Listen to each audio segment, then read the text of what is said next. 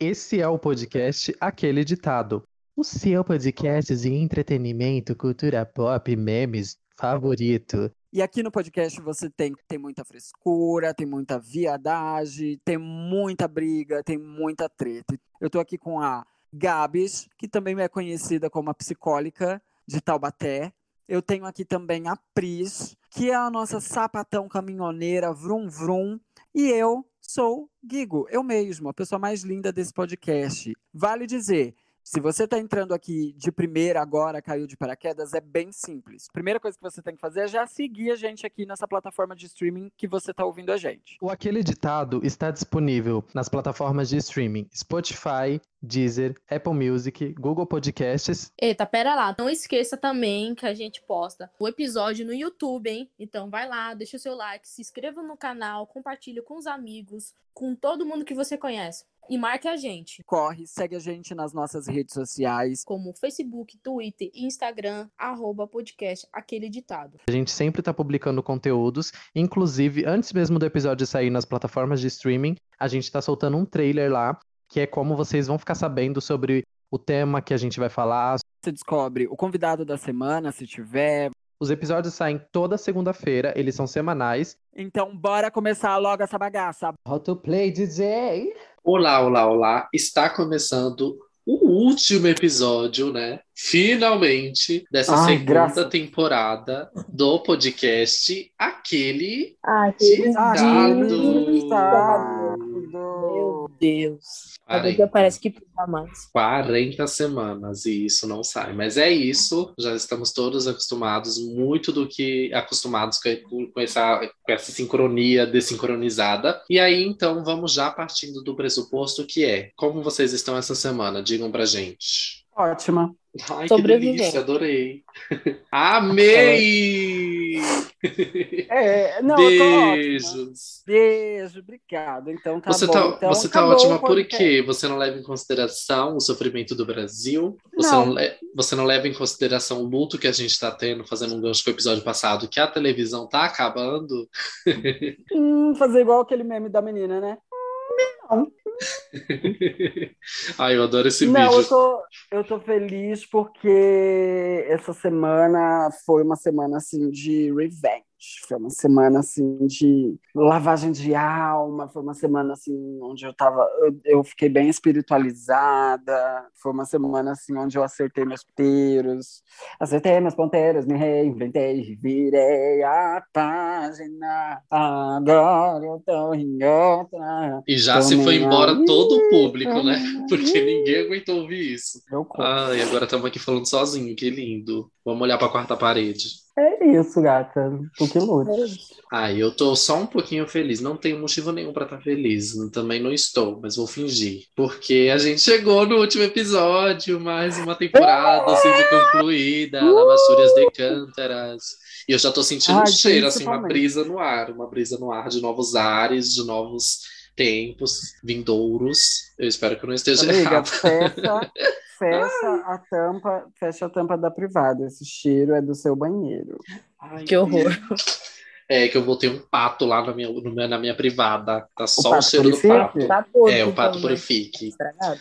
Pega Mas- o pato, pega o pato. Quém, quém. Quém. Ai, que horror! Eu não precisava lembrar disso. Mas enfim, bora lá que hoje a gente tem muitos papos, muitos assuntos pra falar nesse episódio, né? Fiquei sabendo que é um episódio assim de reviravoltas. E aí eu quero saber, deixa eu ver aqui pra quem eu vou perguntar. É, Guigo, fala, do que, que a gente vai falar hoje? Fala da Catarina. Bom, ué, eu que vou falar? É, joguei pra Posso você. nada.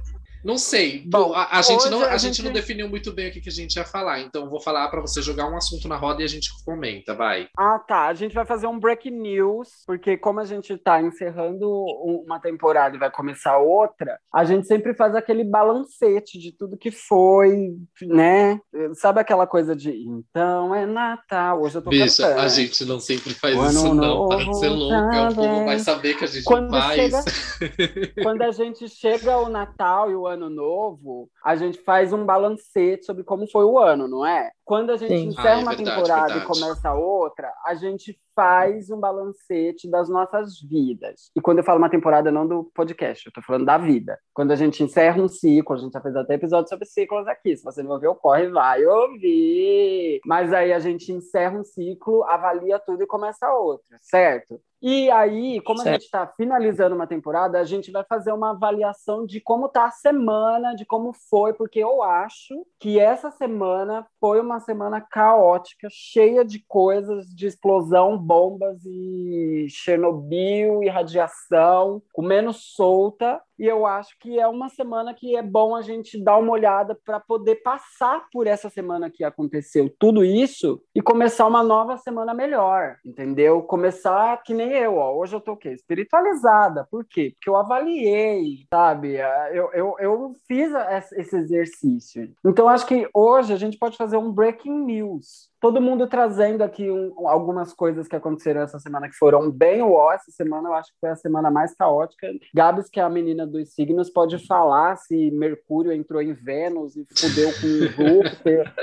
Não sei, Como se mas soubesse Gabi- dessas nosso coisas. Gabs pode fazer essa avaliação geral aí do- dos planetas e dizer o que, que aconteceu, que essa semana foi uma semana caótica para o nosso mundo, né? Vou Pro nosso passar, Brasil. vou passar o horoscopinho então dessa semana. A, a previsão dessa semana foi: ai que badalo, ai que alegria. Foi isso que teve essa semana. Só que não, né? Só que Só tragédia, só tragédia. Olha- Olha, até pode ter. Agora, alegria, não sei não. alegria, não sei não. Eu tô achando Achei que você pesado. viu isso na revistinha do João Bidu. Eu E achei. errou. Errou feio.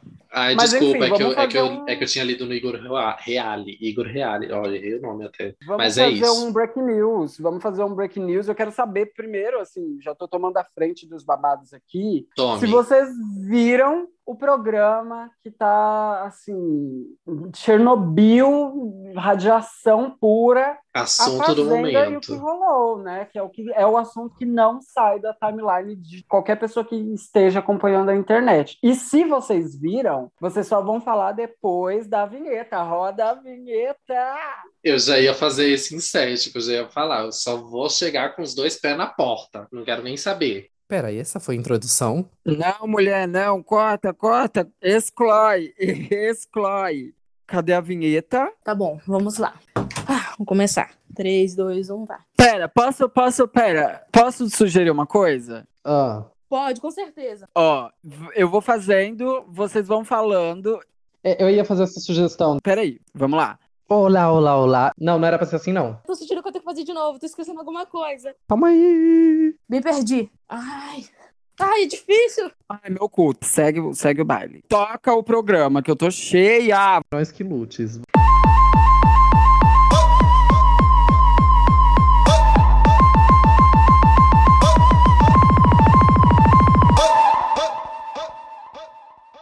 Mas voltamos. Voltamos. E E aí, aí, quem vocês quer estão começar? acompanhando? O que, que vocês acham? O que, que vocês estão achando de tudo isso? O que que- qual é a visão de mundo de vocês a respeito? Pris, o que, que você acha? Então, a Fazenda já tem um bom tempo que eu não acompanho, né? Então, dessa essa edição também não, não tô acompanhando, mas né, não tem como não ficar sabendo né, do que rolou dessa semana em relação ao caso do Nego do Borel, né? É, Uhum. Tenho que dizer que eu já imaginava que isso iria acontecer, porque, né? é, o, pelo se olhar pelo histórico dele, né? No, Quem não, né? ia, não, não ia fugir muito longe, né, daquilo. É, a única coisa que aconteceu é que aquilo que ele era acusado, a gente conseguiu ter, né, visualizar isso em um reality show, né, e é muito triste ver isso, né, um Uhum. cara é, que se diz tão, é, que respeita, etc e tal, com aquele discursinho todo,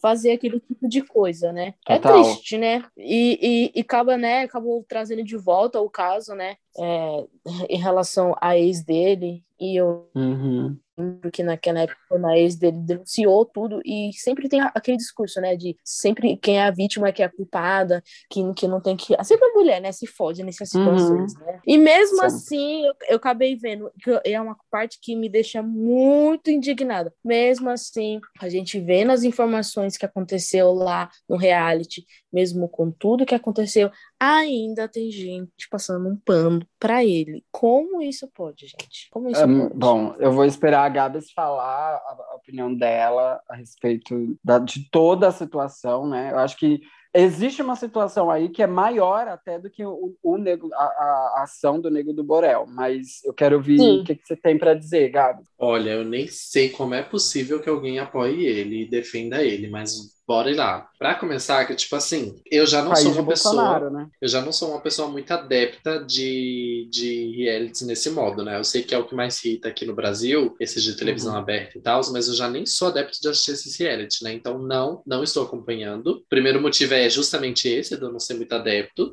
Depois que, tipo assim, a, a exceção que teve foi eu ver o BBB, sabe? Que como as pessoas Uhum. sabem que acompanham aqui nosso programa, a gente viu, mas eu vi mais por causa do, do aquele ditado mesmo, entendeu? Eu sabia Uhum. que a gente ia fazer conteúdo em cima e tudo mais.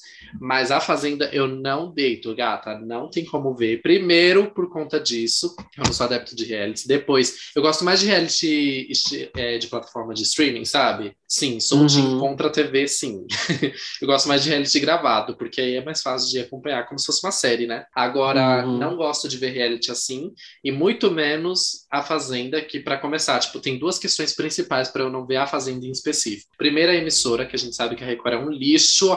Ela é uma, é uma emissora totalmente, tipo assim, com os discursos que rondam ali é, as pessoas que estão envolvidas na produção dela, que rondam a programação dela, que é um discurso muito close errado, sabe? Ainda mais Uhum. que é quando a gente pensa nos recortes sociais nos quais eu estou inserido, por exemplo. E depois, porque também Além disso, como se isso já não fosse bastante, o elenco sempre é muito problemático também. Então, tipo assim, não tem Uhum. como dizer que não é esperado esse tipo de polêmica de atitude, porque o elenco já, já tem um histórico, assim. Geralmente eles já chamam pessoas que são problemáticas, que têm algum histórico de alguma polêmica é, negativa, né? Uhum. E aí, então, não tô vendo, gente, não tô vendo. Eu cheguei, inclusive, eu tava até pensando aqui, é, desse, dessa edição mesmo, essa polêmica do Nego do Borel, se eu não me engano, foi a única que eu vi, porque eu já silenciei em todas as minhas redes também. Uhum, também. Eu acabei silenciando, mas não tem como a gente fugir muito, né? Porque, enfim, internet. Você corre de um lado, ela te pega do outro. É, exatamente. Mas eu acho, amiga, eu, inclusive, é uma pergunta que eu quero fazer para vocês é quanto de responsabilidade a nossa sociedade tem com, com o que aconteceu? Porque eu acho que a gente está sempre buscando culpados, né? É aquele ditado que a gente já, inclusive, ó, aquele ditado, fiz o link. É aquele ditado que a gente, inclusive, já falou aqui no episódio Responsabilidade. Se você ainda não ouviu, corre, vai ouvir, porque é- tem muita importância. Dá para tirar um milhão de coisas a respeito daquilo que a gente falou. Mas eu acho que a gente, enquanto sociedade, também a gente está muito acostumado a jogar a responsabilidade para a sociedade como se nós não fizéssemos parte dela. E querendo ou não, cada um de nós também tem uma contribuição para o que aconteceu, no caso do Nego do Borel. Não, não tô isentando ele de, de responsabilidade, não, mas todo mundo tem um pouco, quando a gente fala, ah, isso é culpa da sociedade, é estrutural e etc., a gente não pode esquecer que o estrutural e a sociedade somos nós também, né? Então tem a parcela de, tem a parcela não, tem a responsabilidade dele no que aconteceu, e aí afora isso tem a responsabilidade da emissora, e aí fora isso tem a responsabilidade da apresentadora, fora isso tem a responsabilidade da nossa, minha, sua, de você que está ouvindo, a nossa. Porque a avaliação que eu fiz disso, assim, quando eu vi o que aconteceu, quando eu fui, porque eu sabia que a gente, eu, eu ia, enfim, querer falar sobre isso aqui no podcast, quando eu vi, eu falei, eu vou me inteirar para entender o que, que aconteceu. E não precisa de muito para você inteirar para saber o que aconteceu, né? Eu até falei sobre isso lá no Twitter, que, que isso ia acontecer, como a Pris falou, é, é- era nítido, que isso de alguma forma ia acabar acontecendo. Isso é um- era um fato, né? Seja com ele ou com todos os outros, entre aspas, cancelados que estão lá dentro, e isso é só a ponta do iceberg, porque ainda vai acontecer muita coisa ali, muita coisa, muita coisa uó vai acontecer ali, e a gente sabe que vai acontecer. Mas fora isso, é, no Twitter eu até falei a respeito que é, a gente precisa entender é, a nossa responsabilidade responsabilidade e contribuição dentro do que está acontecendo ali, porque isso é um reflexo da sociedade que a gente vive, e essa sociedade somos nós, né? Repito, a gente tem parcela de culpa nisso, e a nossa parcela de culpa se dá no momento em que a gente escolhe ver, ao invés de não dar audiência para isso, não propagar esse tipo de mensagem, né? De não é, é, é, retweetar, de não compartilhar isso. E muito pelo contrário, porque é, esse tipo de coisa na internet soa como validação. Quando a Pris pergunta quem é que que está defendendo o Nego do Borel, de certa forma, são poucas pessoas que ganham um volume muito grande, porque o algoritmo ele vai trabalhar em cima do nome. Para o algoritmo na internet, não importa se você está falando bem ou mal, o que vai importar é o nome que está sendo falado. E aí, o algoritmo vai, traba vai trabalhar em cima desse nome. Quando você vai puxar lá no Trending Topics do, de um Twitter da vida, você vai se deparar com muita gente criticando, mas também com muita gente validando. E aquilo dali reforça a mensagem, e aí agora eu vou para a responsabilidade da emissora. Hum. Isso reforça a, a mensagem que a emissora quer passar. Porque uma coisa que a gente precisa fazer uma análise é de que todo entretenimento, esse podcast, um programa de televisão, um programa de internet, um post no Twitter, Facebook, Instagram, qualquer forma de entretenimento, para além de entreter, existe uma mensagem que quer ser passada por quem está postando aquilo, por quem está fazendo aquele programa, por quem está publicando aquela mensagem. Toda mensagem carrega consigo a, ide a ideia, né, a ideologia do gerador daquela mensagem. E a gente não pode, assim, é, é, muito simples você entender qual é a mensagem que uma rede Record está querendo passar para os seus telespectadores, para os seus, é, para as pessoas que estão assistindo aquilo dali. Não é, a gente já teve edição onde um, né, eu, eu não, não posso dizer com 100% de certeza, mas, enfim, a gente já teve edição onde um agressor venceu ele foi premiado com um milhão e pouco. A gente já teve uma outra edição onde um, um outro é, um cara extremamente machista, extremamente grosso, extremamente tóxico, venceu uma edição da Fazenda. A gente já teve outras duas edições onde outros dois boys, com as mesmas características dos dois vencedores, chegaram numa final. Então esse programa ele tá querendo te passar uma mensagem, não é nessa edição. Ele já tá passando uma mensagem em diversas edições que ele tá querendo validar esse tipo de comportamento. Da própria premissa dele, né? A própria premissa dele. E nós estamos endossando essa ideia. Quando a gente assiste, quando a gente compartilha, quando a gente comenta, quando a gente gera discussão, a gente, porque a gente querendo ou não está fomentando essa mensagem. E para quem está dentro da nossa bolha, a gente está conversando sobre o mesmo assunto o tempo inteiro sem avançar no, discurso. E para quem está fora da nossa bolha, que são as pessoas das quais a rede Record de televisão está querendo, com quem eles estão querendo se comunicar,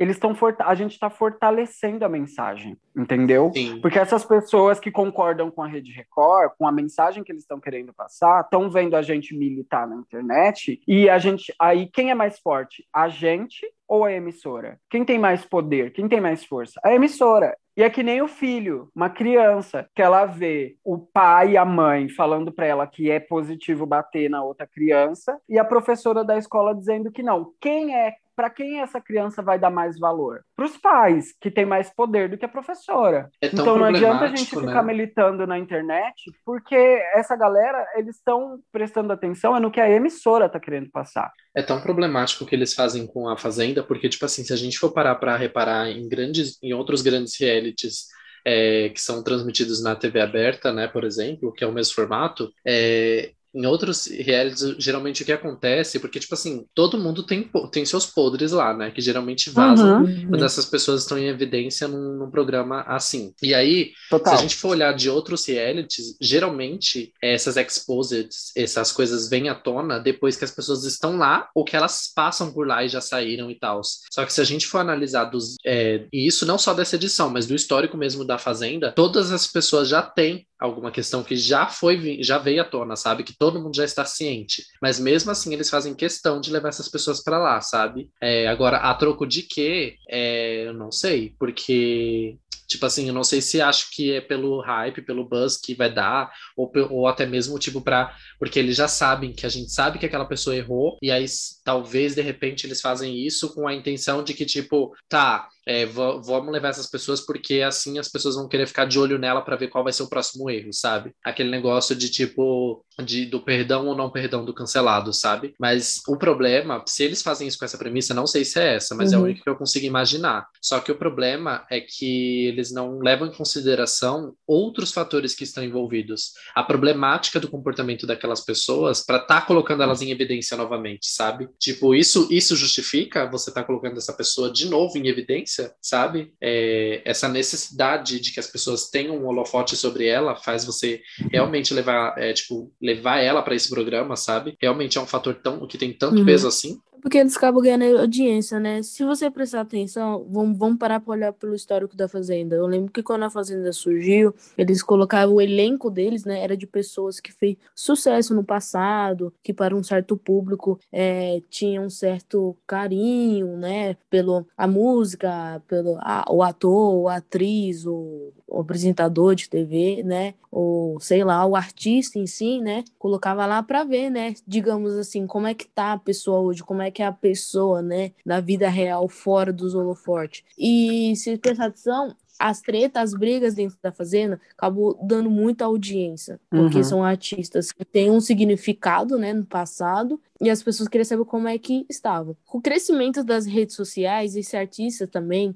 ganharam força também fora da, é, da televisão. Então, isso contribui também para ajudar a empresa a querer crescer fora dessas mídias. E com esse, é, esse crescimento também com a internet, esse monte de gente é, gerando conteúdo, a, a pessoa acabou mudando um pouco essa vertente. Em vez de pegar artistas antigos, né, que já, já teve uma história na televisão brasileira, eles estão pegando muito o que está no topo de treta, ou então de a maioria das coisas assim que o público vai vai chamar a atenção do público, né? Então, desde por cantores que são pessoas legais, né, que o público quer saber como é que funciona, até de pessoas que foram canceladas, que tem histórico, é, né, de igual do Nego do Borel, igual do do menino até do da fazenda passada, do que teve o um problema com a namorada dele, eu esqueci o nome dele, que ele foi cancelado também porque ele assediou sexualmente uma jornalista, o Biel. Uhum. Então, se, se, você prestar atenção, a emissora agora só quer. Não importa, não importa se a pessoa é cancelada ou não. Ela quer colocar pessoas que vai gerar conteúdo e por mais que possa colocar risco outras pessoas dentro da casa. Porque para pensa, você vê um histórico desses caras, coloca lá dentro. Aí coloca uma, uma, uma outra pessoa lá que, que, sei lá, que acaba bebendo muito, ou às vezes em algum momento acaba se soltando, ou sei lá. Acaba acontecendo esse tipo de coisa. Total, então, eu tipo acho assim... que eu acho que inclusive eles sabem que isso vai acontecer. Quando, sim, eu, quando a gente sim. fala que eles sabem, é porque é analisado um, um tipo de perfil específico para que sim. o roteiro desenrole, né? E tudo isso é só para ganhar audiência. Só que ele, eles estão fazendo isso de uma maneira tão suja que daqui a pouco nem as marcas vão querer mais patrocinar isso, porque isso vai começar a prejudicar as marcas. E tudo isso só por causa da audiência, só por causa da audiência, porque quer bater as outras emissoras, porque quer isso, porque é aquilo, em Amiga. vez de trazer realmente um, um entretenimento legal para as pessoas assistir. Não um entretenimento que, por exemplo, uma pessoa que passou por uma situação daquela que a menina passou, assistir aquilo ali, gata, ela vai se sentir super mal depois. Principalmente quando ela vai acabar pegando o celular, olhando a internet, encontrar outras pessoas passando pano para ele. Como é que essas pessoas ficam? Então, era, era sobre exatamente isso que eu ia falar. Eu já falei aqui tem dois pontos, né? O primeiro ponto é esse que você falou sobre as marcas, que eu acho extremamente importante, e eu acho que é aí onde a, a, aí é onde a nossa responsabilidade entra. E o outro ponto que eu tenho, que eu acho importante também, é esse lance de quem já passou por uma situação dessa, como vai se sentir, mas vai para além disso, porque quem já passou por uma situação dessa, passou e está tentando se reestruturar. Imagino Sim. eu, espero. O problema não é nem quem já passou, o problema é a mensagem mensagem que a emissora tá mandando para quem faz esse tipo de coisa. Sim. Entendeu? Porque essa mensagem vai di a, a mensagem vai direto para o macho estuprador, vai pro, pro macho abusador de mulher embalada pro macho que embebeda a mulher e vai estuprar ela e ele acha que aquilo dali não é estupro, é sexo, entendeu? Essa é a mensagem que essa emissora tá mandando e que nós, enquanto sociedade, estamos colaborando. Aí as pessoas vão falar: ah, mas eu não tenho culpa. É, o que, que eu posso fazer? Eu não tenho como tirar aquela pessoa dali. Tem, tem como. Tanto é que assim, o, o artista aí que a gente. Aliás, eu não considero aqui, aquilo dali não é arte, não é artista, não é porra nenhuma, mas enfim. É, esse cidadão, né, que fez o que fez aí na Fazenda, ele Uhum. só saiu, vale ressaltar que ele só saiu por pressão de empresas que patrocinam, de marcas. E aí, novamente, eu acho que existem duas coisas aí. A primeira, o que a gente tem que fazer é no início, é na raiz, do- é pegar na raiz. Quando sai lá a, a lista dos participantes e a gente vê que existe, a gente já sabe, porque é que nem, a- que nem você falou no início, né? A gente já sabe que Uhum. vai dar problema. Então, quando a Uhum. gente vê isso no início, é a gente ir lá cobrar das marcas que vão patrocinar aquilo dali e falar: pô, vocês não estão olhando que vai entrar um, um assediador ali? Vocês não estão olhando que tem uma, uma, uma mina que aglomera, que, que faz o caralho a quatro numa festa e com câmera ligada na cara dela, com polícia na frente dela, ela fala que, tipo, foda-se, vocês não deviam estar aqui, vocês deviam estar prendendo pobre, vocês deviam estar lá na periferia. Será que não é o lance da gente ver essa lista de pessoas, chegar nas marcas que estão patrocinando e falar assim: peraí, vocês não estão vendo isso aqui? Uhum. Vocês não estão vendo que é isso aqui que vocês estão patrocinando? Porque, peraí, é, é, a, eu acho que essas marcas também são responsáveis. E elas Concordo. deveriam, elas deveriam saber o que elas estão patrocinando, que tipo de entretenimento elas estão patrocinando. E isso volta naquilo que eu já falei lá atrás, quando eu falo que quando acontece lá de um streamer de game vai comete um ato de transfobia e aí as marcas param de, de, de patrocinar, Tipo assim, aí tem que ver. Será que essa marca não sabia? Ela teve um- uma pesquisa, ela se se procurou saber quem é aquela pessoa antes de injetar dinheiro ali? Então, as marcas elas precisam também se conscientizar e dar uma olhada onde elas estão injetando dinheiro. E se as marcas não estão fazendo isso, a única forma que a gente tem de cobrar a, a, a, a retirada ou de impedir que esse tipo de estupro aconteça num programa de TV aberta às 9, 10, 11 horas da noite para uma população brasileira semi-analfabeta que não tem o que comer, a forma da gente fazer com que isso não aconteça é indo na internet e usando a nossa voz em prol de não deixar nem que esse programa vá à frente com esse elenco, Sim. sabe? Exatamente. Essa é a nossa responsabilidade e é a responsabilidade que às vezes eu sinto que a gente go a, a nossa sociedade ela gosta disso. A- e quando eu falo que a nossa sociedade gosta disso, eu estou falando até de nós que vamos lá falar mal da rede Record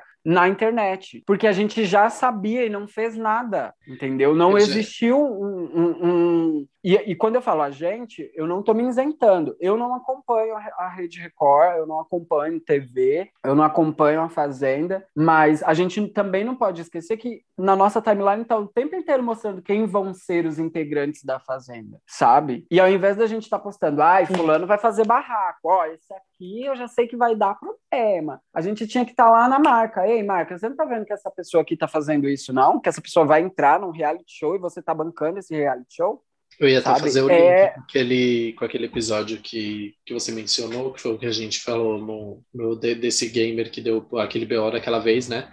Porque é justamente Uhum. isso. Não é como se essas marcas não soubessem o problema das pessoas que estão ali, não é como se a emissora não soubesse, não é como se o público não soubesse. Todo mundo tá bem ciente. Só que aí, tipo Uhum. assim, quem tá arcando com esse programa, quem tá arcando com, esse, com toda essa produção, que são a, mar- a marca e a emissora, sabe que o público, que é a única pessoa que, tipo, poderia ter, tipo, é a terceira parte que poderia é, não ser conivente, e pode até não ser, mas não vai se pronunciar, não vai fazer nada para que aquilo não aconteça, sabe? Vai esperar acontecer. Exatamente, vai deixando. Então, tipo assim, para eles está tranquilo, porque tudo é uma questão de postura, sabe? A partir do momento em que as pessoas veem que elas têm a permissividade para elas fazerem o que elas quiserem, por mais que todo mundo saiba que é errado, todo mundo que está envolvido ali que está vendo aquilo saiba que é errado, mas a partir do momento que ela tem a permissão para fazer aquilo sem que ela seja cobrada, sabe? Ela vai continuar Uhum. ali, porque ali é uma posição de muito conforto para ela, sabe? E ele- eles não têm nada a perder, né? Porque, tipo assim, é bem capaz até que, inclusive, seja benéfico para eles levar essas pessoas. Por quê? Porque uma pessoa que tá no hype, por exemplo, por boas atitudes, que é aclamada e tal, se todo mundo tá gostando, talvez seria muito mais caro para eles pagarem para uma pessoa dessa participar do reality, sabe? Do que alguém que tá queimado Óbvio. com o público. Então, muito É provavelmente, eles vão por essa queima, sabe? Vamos pegar os artistas que tá ali queimado, que aí a gente sai, a gente é, gasta menos para fazer essa produção e ainda assim a gente vai gerar conteúdo, porque vai dar treta, vai dar merda, eles vão falar bosta, já são cancelados mesmo, a gente sabe que vai ter treta e que isso vai chamar atenção. Então ele é, é ganho em dobro para eles, sabe? Primeiro porque eles estão chamando alguém que é polêmico, que vai, vai trazer é, aquele negócio falem bem ou falem mal, mas falem de mim. Então vai estar falando mal do programa, mas vai estar dando ibope. E também por conta disso, sabe? Porque justamente essa pessoa vai sair mais barato para eles, provavelmente, né? Exatamente, eu acho que, querendo ou não, a- nós, enquanto sociedade, somos o principal acionista dessa empresa de entretenimento, sabe? Nós é, somos o- o- os principais responsáveis por permitir que uma, uma moça seja abusada lá dentro, sabe? A, a, a gente também tem, e a gente tem um peso dobrado, porque a gente sabe antes o que vai acontecer com ela, sabe? A gente sabe antes, muito antes a gente sabe. Porque o caso, esse caso em específico que, que rolou, é, não é como se existisse uma dúvida que não foi é, respondida nem nada. O cara tá respondendo ainda na justiça por, um, por um, uma acusação de assédio fora da casa, entende? Então isso ainda nem se a, o que acontece, o que aconteceu com ele antes, ainda nem sequer foi resolvido, entende? Então assim já é uma coisa que, que a gente poderia evitar, que a gente não evitou e ir reclamar na internet não é a forma correta. Você tem que cobrar de quem está bancando aquilo dali. Porque, Totalmente. como eu disse, ele só saiu porque as marcas que estão patrocinando o programa resolveram assim, ó, se for assim, a gente sai fora. Porque eu acho sabe? que é, o e eu vi, muito... eu vi gente, eu vi gente, inclusive, falando, ai, ah, a gente tem que dar palmas para tal marca que, que se posicionou publicamente, que se não tirasse, porque teve uma marca que se posicionou publicamente falando que se não tirasse eles, iam sair fora. Tipo, gata, não, essa marca tá tão errada quanto a, as outras. Porque ela sabia lá no começo. Antes da gente saber quem vai entrar na fazenda, essas marcas já estão sabendo quem vai entrar na fazenda. Porque toda marca quer saber o que está pagando. Ninguém vai pagar por um elefante branco. E principalmente então, que essas marcas têm controle de risco, né? Porque eles, eles já fazem planejamento para o que pode dar certo, os comentários bons, e o que pode ser negativo. Nessas situações sempre vai ter algum comentário negativo. E eles fazem o controle. Até esse momento, se as pessoas não estiver gostando, insatisfeito, etc., a gente segura as pontas. A passar disso, aí a gente, né, vai lá, é, posta uma nota de repúdio, alguma coisa, as pessoas vão falar, olha que legal, eles estão postando as coisas, aí acha que a, que a, que a, que a marca tá, né, fazendo tudo certinho, só que, cara, é aquilo que você tá refrisando aqui. A gente já, já tem noção desde o começo que não vai, que não vai dar bom. Que não, que não é legal colocar certo tipo de, de participante, que a gente só tá dando força para ideias erradas. Exatamente. E aí, tipo, eu, eu acho... vejo uma galera que também, outra coisa que isso parte do público, né, que eu vejo, de pessoas que eu sigo, inclusive, ninguém tá, tá ali, tipo, de inocente, como já foi pontuado aqui. Tipo, as marcas não sabendo, a emissora tá sabendo e o público também tá sabendo do, do quão problemáticas são essas pessoas.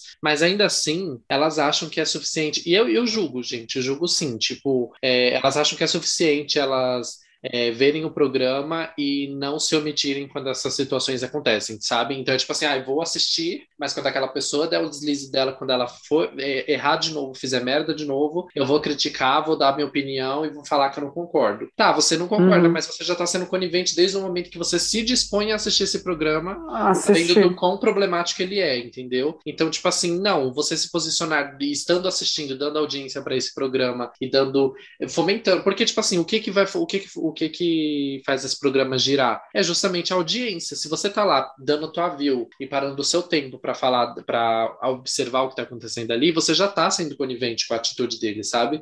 É, a atitude de selecionar os participantes foram deles? Foram deles. Eles não mudaram, mesmo vendo que as pessoas sabiam das polêmicas que tinham envolvendo esses participantes, não mudaram e levaram eles mesmo assim. Só que aí o que acontece? Ao invés de você decidir não ver, você vai optar por ver sabe? Que, então, tipo assim, Uhum. você, você já tá dentro desse pacote do mesmo jeito. Não acha que porque você tá criticando quando acontece a situação que você tá fora do barco, que você não tá, não, gatinho. Você é tão ou mais responsável, né? Tão ou mais, porque você acha que as marcas estão assistindo a Fazenda. A marca tá cagando, ela só vai esperar a hora lá que tá combinado de passar o merchan, vai passar o merchan, ela vai desligar a TV e vai ver a National Geographic, vai ver o The Economist, porque para ela a fazenda é só dinheiro entrando no bolso. E só, sabe? Tipo, para marcas e, e, para emissora, tanto faz. Por isso nós somos tão ou mais responsáveis. Porque somos nós quem estamos ali acompanhando, sabe? É, é a gente que, que, que, que, paga o preço e é a gente que, que, que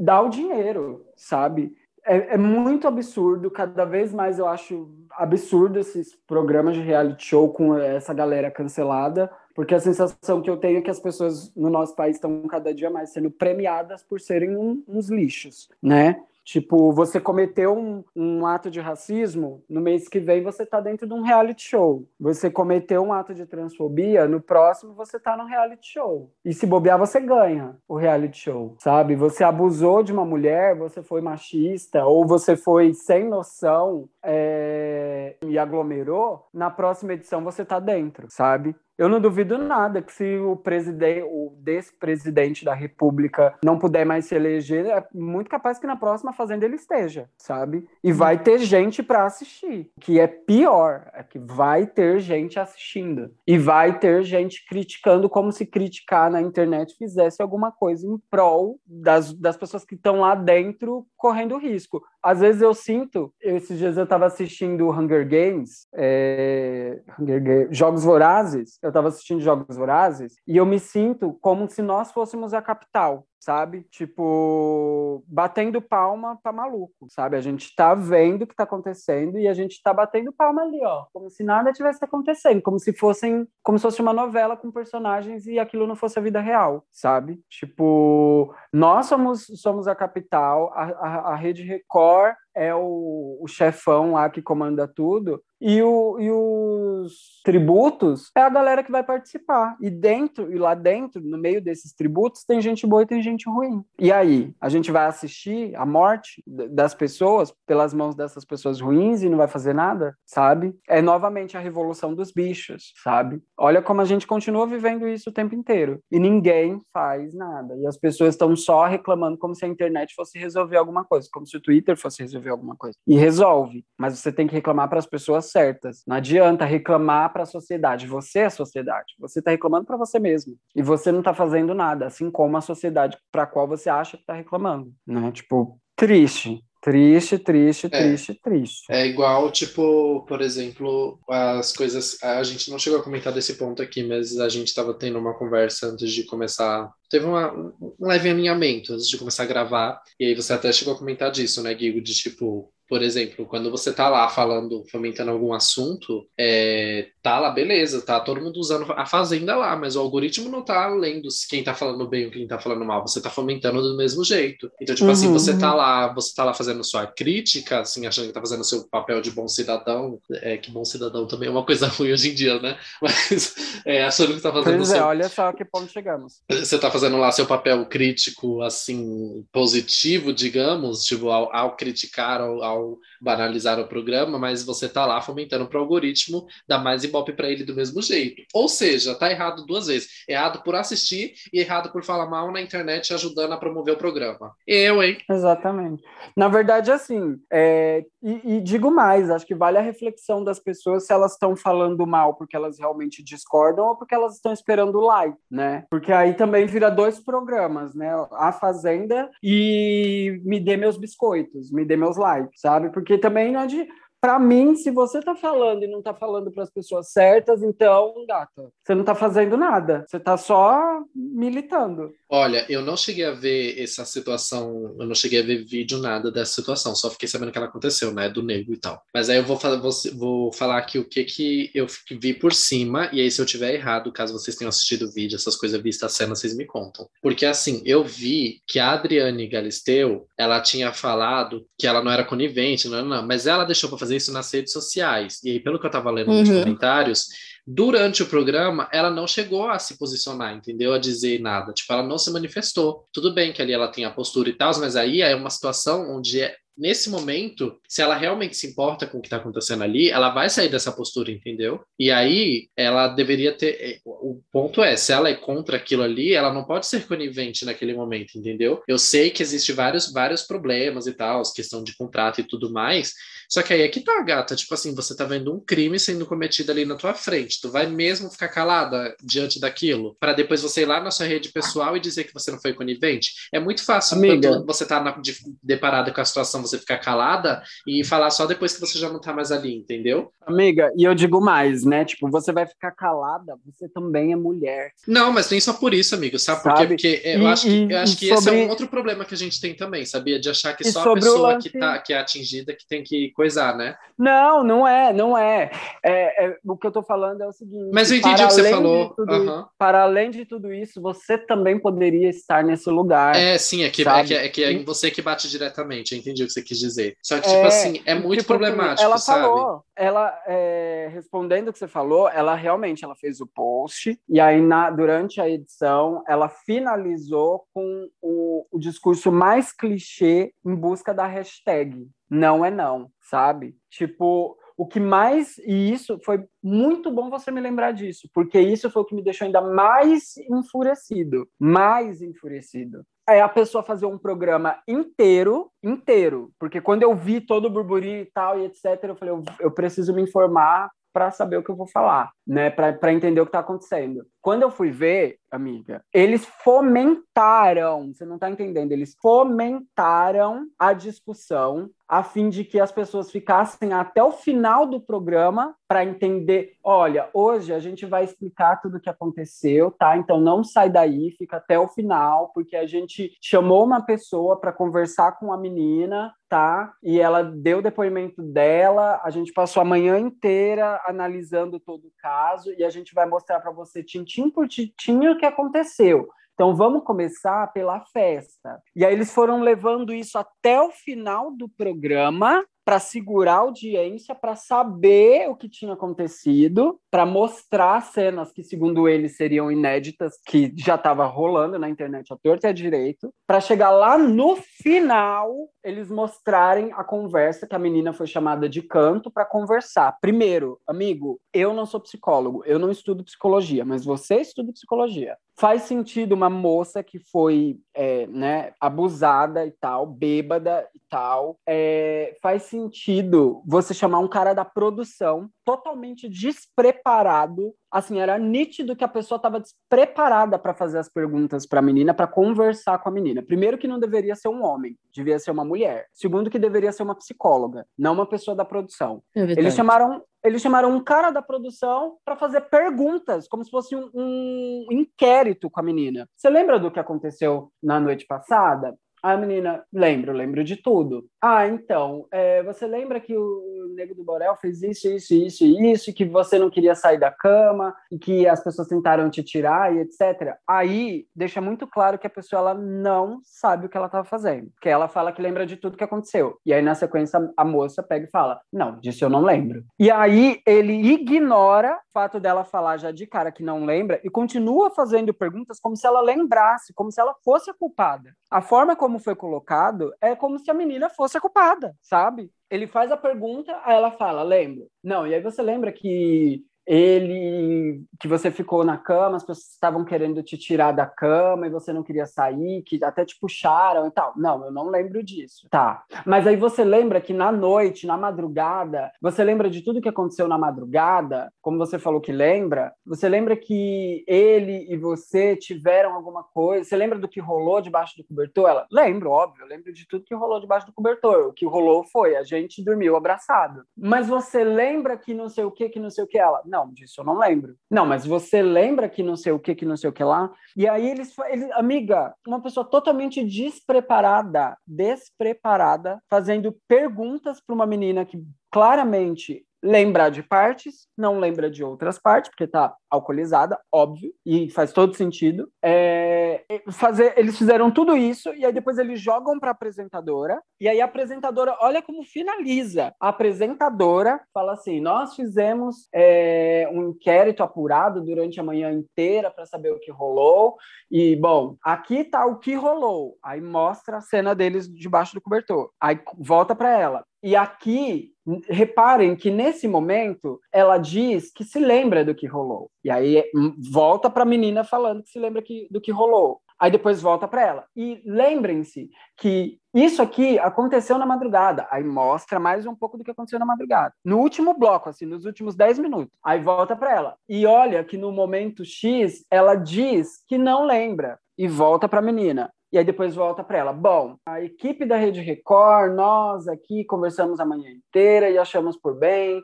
que ele deveria ser expulso e etc e etc. E vale lembrar, gente, quando é sim, é sim. Quando é não, é não. E depois de não, é não. E não sei o quê. E é isso, gente. Boa noite e fiquem com Deus. E, te, e detalhe, o programa inteiro acontecendo e a gata fazendo um programa como se ela estivesse fazendo um programa culinário, com um sorriso no rosto, ignorando totalmente a seriedade do que estava acontecendo e segurando a audiência. É, então, mas isso daí é aquilo que a gente já comentou aqui, né? É errado em tantos níveis. Eu acho que desde a premissa do programa já é errado, sabe? Imagina na execução a merda que não dá. Então, pois é. não tem nem não tem nem o que comentar. Tipo assim, é errado em todos os níveis. Se vocês conseguirem é. achar um nível que salva é, é, na, em relação à atitude, em relação à produção, em relação à execução desse programa, eu, porque eu não consigo, entendeu? Encontrar. Tipo, para mim a ideia inteira é, é, é, errada desde o momento projeto. E aí, a partir do momento que tá tudo errado desde o projeto, na execução vai continuar assim, entendeu? Na execução, na prática, vai continuar assim. E se eles não se preocuparam com o casting decente, que dirá quando essas coisas acontecem, sabe? É óbvio que eles não vão se preocupar, eles não se preocuparam nem desde o início. Com a que dirá agora, entendeu? Danos, né? Exatamente.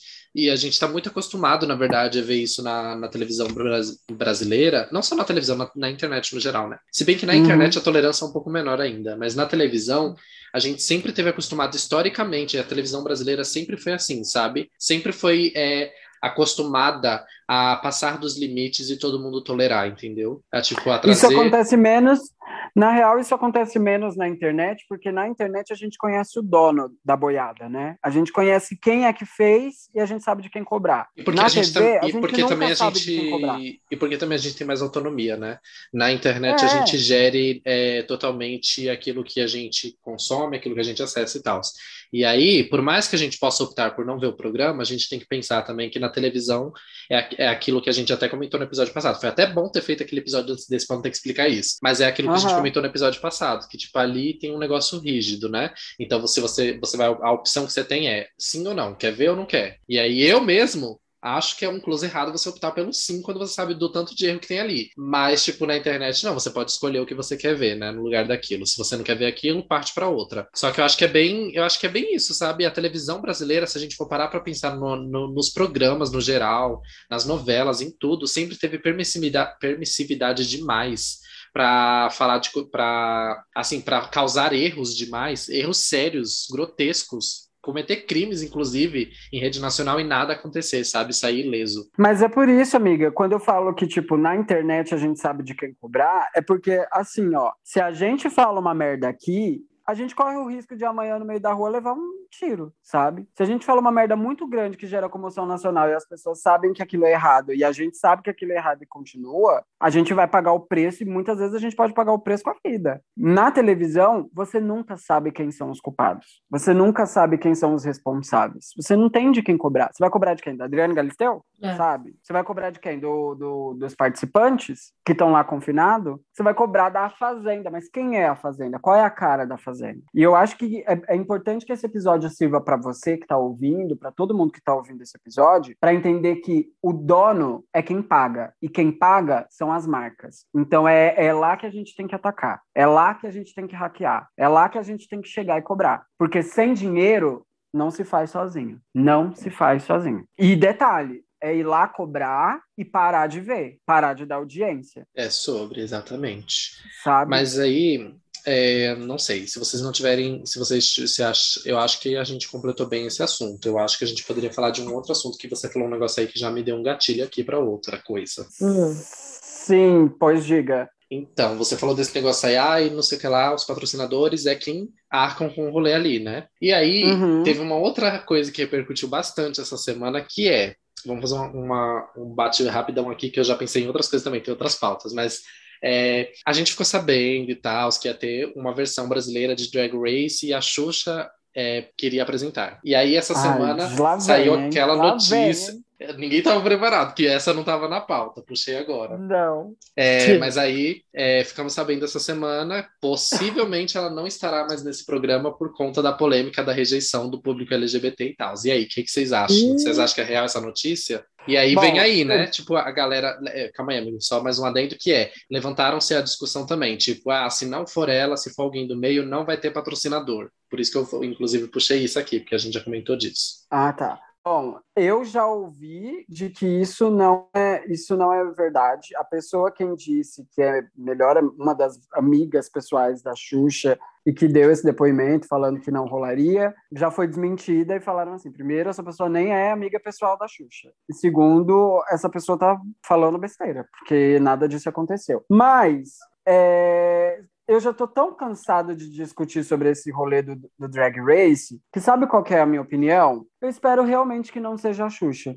sabe? Eu, eu- antes eu queria muito que fosse. Também, eu espero. E eu acho, e eu acho que seria muito positivo. Mas eu acho que, novamente, a nossa sociedade está pedindo sangue. E dessa vez, eu acho que as LGBTQIA, vão ter o sangue que elas querem. E vai ser o sangue delas mesmas. No momento em que colocarem uma drag ou uma pessoa da nossa comunidade para apresentar esse programa, junto com isso, muito em breve, e eu digo com total ciência, muito em breve, em muito pouco tempo, é, essa pessoa vai ser cancelada e vão pedir a cabeça dela, com patrocinador ou sem patrocinador, porque todo mundo é passível de erro. A RuPaul, que está aí há 50 anos fazendo RuPaul Drag Race, é cancelada todos os dias por alguma coisa que ela fala, faz, diz, não diz, não faz, deixa de fazer. Ela é cancelada todo tempo. O que eu sinto é, as gays querem uma gay pagando o pato, e elas vão ter. Tomara que seja isso. É isso que, que essa sociedade quer? É isso que essa comunidade quer? Mas vocês acham Porque que tá o programa mundo- ainda vai acontecer assim, ainda assim? Eu, eu acho que vai acontecer, porque já se rolou o burburinho, provavelmente al- alguma produtora pagou pelos direitos. Então o dinheiro já foi investido. Com Uhum. ou sem Xuxa, isso vai acontecer. E vocês acham que vai ser com Com- ela? Porque realmente saiu isso daí de que. Mais uma, uma Rainha Matos da vida, mas um Léo Dias da vida, que fica se dando mais valor do que tem, né? Essa gata aí que apareceu dizendo que era a melhor amiga dela, uma das melhores amigas. Aham. Na verdade, pra caia dura e mijada. Sabe quem foi que falou? Uma drag que já faz drag há mais de não sei quantos anos. Eu vi, eu sei, eu sei quem é ela. Pois é. Mas vocês acham que, Enfim. que a Xuxa ainda tá nesse projeto ou não? Só Eu acredito que sim, eu acredito que sim, porque eu acho que conhecendo o pouco que a gente conhece da, da Xuxa, como, enfim, como apresentadora e como figura pública e etc., eu acho que ela é sensata e, e espero que ela saiba qual é a função dela dentro do programa e a importância do que ela vai fazer. E consciente do jeito que eu acredito que ela esteja, eu acho que isso não vai fazer nenhuma diferença para ela no final das contas o que estão falando ou deixando de falar. Porque nem sempre a maioria está certa. Muitas vezes a maioria está só andando junto com o rebanho, né? E a gente tem um, o nosso governo está aí para provar isso. Uhum. Eu acho que ela vai continuar sim. Espero que ela continue. Aliás, acho que ela vai continuar, mas não gostaria mais que ela continuasse, porque eu dessa vez eu, eu tô tão hedonista ultimamente, sabe? Do pagando para ver, que dessa vez eu gostaria que realmente uma drag que, que fosse do jeitinho que as LGBT quer. Só para ver depois essas mesmas LGBTs é, tacando fogo, colocando uma, uma, uma de si mesma na fogueira. Porque é isso que vai acontecer. É isso que vai acontecer. É, também concordo. Eu acho que esse lance de, de ela participar não, eu acho que tá mais na mão da, da produção do que dela em si. Porque eu acho que se depender dela, com certeza ela vai querer encarar, independente se tiver crítica boa ruim, ela vai querer encarar e, e dar o melhor dela. Eu acho que tá mais pra, dependendo mais pra, pra, produ- pra produção mesmo. Se vai Eu- manter ou não. Eu acho que, sobretudo, nós ainda não entendemos. Eu acho que nem deveria ter drag race no Brasil, porque nós ainda não entendemos qual é a função do drag race. Eu acho que muita gente ainda não entendeu que não é sobre quem apresenta, é sobre as competidoras. E se as pessoas ainda estão brigando porque a Xuxa, uma mulher hétero, cis, branca, que vai apresentar o programa, significa que essas pessoas ainda não entenderam qual é o rolê do programa, sabe? Eu acho, honestamente, que, assim, poderia ser o, o, o Ronald Golias, poderia ser a Xuxa, poderia ser Gilberto Barros, poderia ser quem fosse, poderia ser qualquer pessoa. Isso não vai fazer diferença, porque a ideia é fomentar as drags competidoras, mas as pessoas ainda acham que é sobre a apresentadora do programa. E, amiga, não sei, ó, pessoas... eu vou dar uma leve discordada porque eu acho que assim, o programa em si, ele é feito com tudo que, aquilo que envolve ele, sabe? Tipo as dinâmicas uhum. de como aquilo vai acontecer, as participações. Óbvio que as participantes, elas são foco, né? Afinal, a gente tá ali para ver o progresso delas, para ver a caminhada, a trajetória delas e tal. Mas acho que tudo, tudo faz parte, sabe? A apresentadora, a, inclusive coisas que a gente ainda não sabe, tipo, é, que quem são essas competidoras e outra coisa que é importante também, que provavelmente vai ter nomes conhecidos e que a gente não, tem notícia nenhuma de quem vai estar, a bancada de júri, tudo isso importa, sabe? Num reality assim. Tudo isso Amigo, tem peso. Eu, eu, eu acho que tudo isso tem peso, mas o que realmente importa, porque assim, se tá todo mundo brigando pelo drag, porque parece que todo mundo agora, hoje em dia, é, tá levantando essa bandeira como se entendesse muito a respeito. Mas se o que realmente tá todo mundo brigando é pelo drag, cara, vão ter 10, 13, 15, 25 participantes drags com o foco na cara delas, com o foco na vida delas, com o foco na carreira delas. O que mais você quer? Ah, e olha, eu não sei, mas é tipo assim, não, não vamos é, estender tipo discussão sobre esse negócio, porque a gente já sabe o que que tá dando, né? Mas assim, quando saiu esse programa de fato, quem sabe a gente não, não se desdobre um pouquinho sobre ele. Mas eu fui uma das pessoas que foi contra, por exemplo, né? Tipo, que uhum. eu não uhum. acho que. Até porque, sabe o que, que eu penso? Assim, não, sem querer criar muita polêmica, mas só sendo sincero mesmo. É, é. A Xuxa, ela é uma figura importante na, na, nossa, assim, no nosso meio artístico, mas se a gente for olhar, é, o argumento que as pessoas mais usaram era de tipo, ai, tem que ser a Xuxa porque ela vai atrair os patrocinadores, porque ela vai conseguir possivelmente furar a bolha bolha. E eu acho que isso não, sabe? Tipo, patrocinador pode até ser que, ok, mas acho que tem outros nomes que também conseguiriam patrocinadores. É, mas eu acho que esse, sobre esse negócio de furar bolha, a, se a gente for parar para pensar, a Xuxa é importante para todo o Brasil, sabe? Todo o Brasil sabe, reconhece o, o, a, a, uhum. a posição que a Xuxa tem aqui no meio artístico. Só que eu acho que ela é uma figura de prestígio para a nossa comunidade muito mais do que para fora do meio, sabe? E a gente leva isso como se fosse uma coisa assim nacional, como se todo mundo tivesse esse prestígio pela Xuxa que a gente tem. E na verdade, não, a gente tem o prestígio de diva pop pela Xuxa, por mais que ela não seja uma. Amiga, é, eu concordo, eu concordo com você, mas a questão é que a discussão toda não está girando em torno do que deve girar. A discussão toda que está girando é é a Xuxa ou tem que ser a Xuxa ou tem que ser uma drag? Ai, mas do jeito que as gatas nunca fica satisfeita quando sair a lista de eu, participantes, eu acho que vai ter do mesmo jeito. Eu... Vai, e vai. O que eu defendo, o, o fato de eu defender a Xuxa é estritamente por estrutura porque eu sei que vai trazer estrutura. Mas pode ser qualquer uma, independente de ser a Xuxa. Não me interessa. Eu acho que esse é o problema de quem acha que não pode ser a Xuxa. Porque gira só em torno de uma picuinha, de uma militância desnecessária fora de contexto, sabe? Gira em torno de é uma mulher cis, hétero, branca e o caralho, e não é uma drag. Primeiro, que drag não é expressão de gênero, sabe? Drag não tem a ver com gênero se é mulher, se é homem, se é branca, se é preta, se é rica, se é pobre. Drag não é expressão artística, não é expressão de gênero. Então qualquer um poderia fazer, independente de ser a Xuxa ou não. Eu defendo que seja ou a Xuxa ou qualquer outra figura de poder, de poder para expandir, para continuar o programa, para que o programa tenha vida longa e descubra novas drags e descubra novas artistas, sabe? Eu defendo por isso. Agora, eu não estou defendendo a figura Xuxa. Para mim pode ser a Xuxa, pode ser a, a Hebe Camargo, pode ser a, a, a como é o nome da gata? Gisele Bündchen, pode ser a, a sei lá, pode, pode ser quem for, Pode ser a Narcisa Tamborindeg, sabe? Pode ser qualquer um, com o tanto de que essa pessoa consiga trazer estrutura para entregar uma estrutura boa para o principal, o que para mim é o principal do programa, para as participantes. Uhum. É, É então, só tipo assim, essa questão. Eu não, eu também, tipo assim, não é que eu tenha problema que seja a Xuxa, cha- sa- a Xuxa, sabe? Aí começa a falar tudo com X. Ih, a Sasha fez xixi no chão. Ai, não é- o problema não é que seja a Xuxa. Gente, é tão difícil quando tem o nome dela a gente conseguir falar direito, né? Mas enfim, é, eu, eu acho que, tipo assim, tudo de- Uhum. depende muito, sabe? Eu acho que a, a Xuxa, ela realmente é uma pessoa, uma pessoa que tenta demonstrar respeito, sabe? Por mais que a gente veja uma falha um ou outro, um deslize aqui ou ali e tal, como teve recentemente, inclusive, ela é uma pessoa Uhum. que tenta, sabe? Ela não é uma pessoa que ignora, que entra no ouvido e sai pelo outro quando você fala pra ela.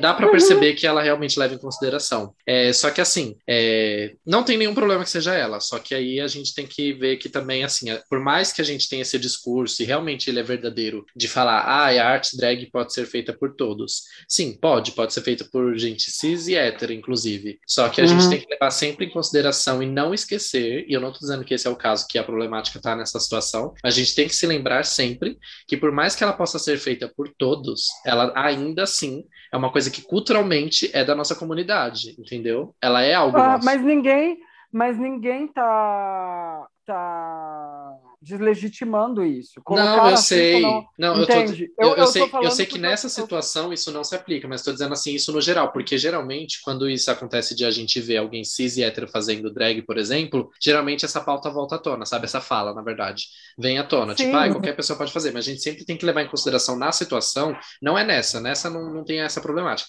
mas a gente sempre tem que levar em consideração que isso é uma coisa nossa e ver se não tem um Sim, problema. Mas, amigo, mas, amigo, aí é que tá. Diversos movimentos culturais têm origem em um lugar e, e é tomado por outros lugares, mas a origem e o princípio nunca é esquecido, sabe? Se aquela pessoa tá fazendo aquilo legitimamente, não vai ser esquecido, sabe? E, e mesmo que tente esquecer, nós não fomos dizimados.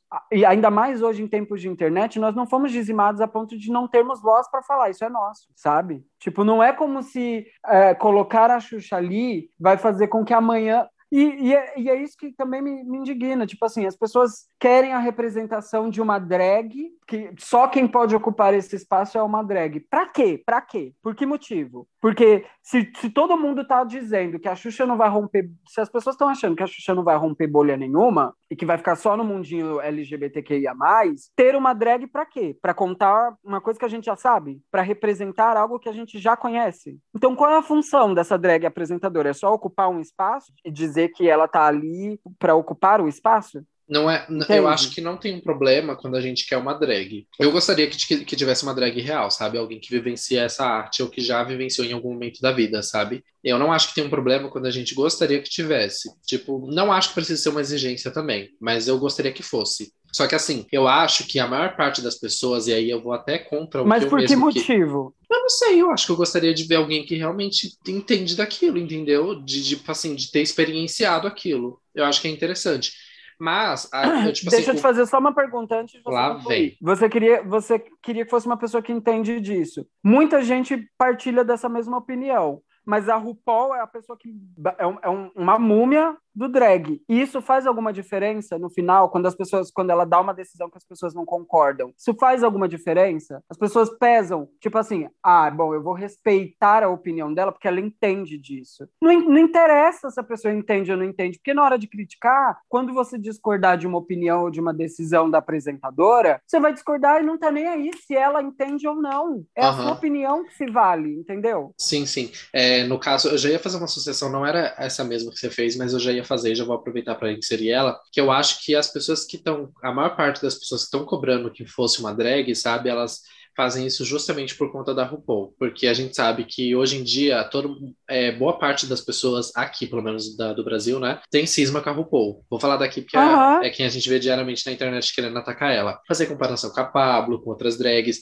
E o que as pessoas mais querem é ter uma drag que consiga fazer o RuPaul aqui no Brasil e que dê certo esse RuPaul aqui no Brasil para poder jogar na cara da tipo assim, para poder legitimar, sabe? Ai, tá vendo, RuPaul? Não quis fazer a edição do Brasil? Pois a gente fez a nossa e deu Uhum. certo. É só para isso, entendeu?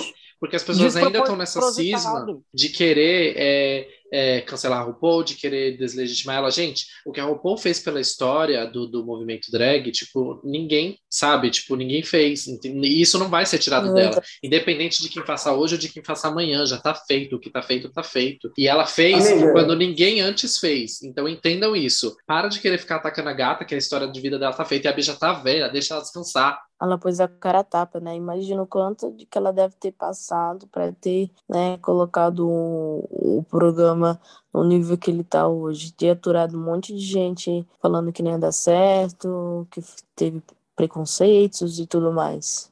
Totalmente. Peraí que eu tô fazendo xixi, peraí viu... que eu tô fazendo xixi. E essa não é a primeira tentativa de um programa de drag, um reality de drags aqui no Brasil. Se a gente vê é tantas, viu tantas tentativas ao longo desses anos, foi graças a ela. Poderia ter surgido espontaneamente? Poderia, mas a gente sabe que surgiu por conta do, do Drag Race. Porque ele já era popular uhum. quando isso começou a acontecer aqui no Brasil. A arte drag chegou muito antes lá fora do que aqui, sabe? Tipo, pra massa. Amiga, eu, eu, eu costumo. É por isso que eu costumo dizer que o que as, as gatas querem é sangue, não é representatividade, sabe? Porque, para mim, se você critica a RuPaul, se você não dá o, o crédito e o valor que a RuPaul RuPaul tem no cenário drag, porque eu vejo que muita gente discorda. Você pode discordar das opiniões da RuPaul, dos posicionamentos dela e das besteiras que a RuPaul faz.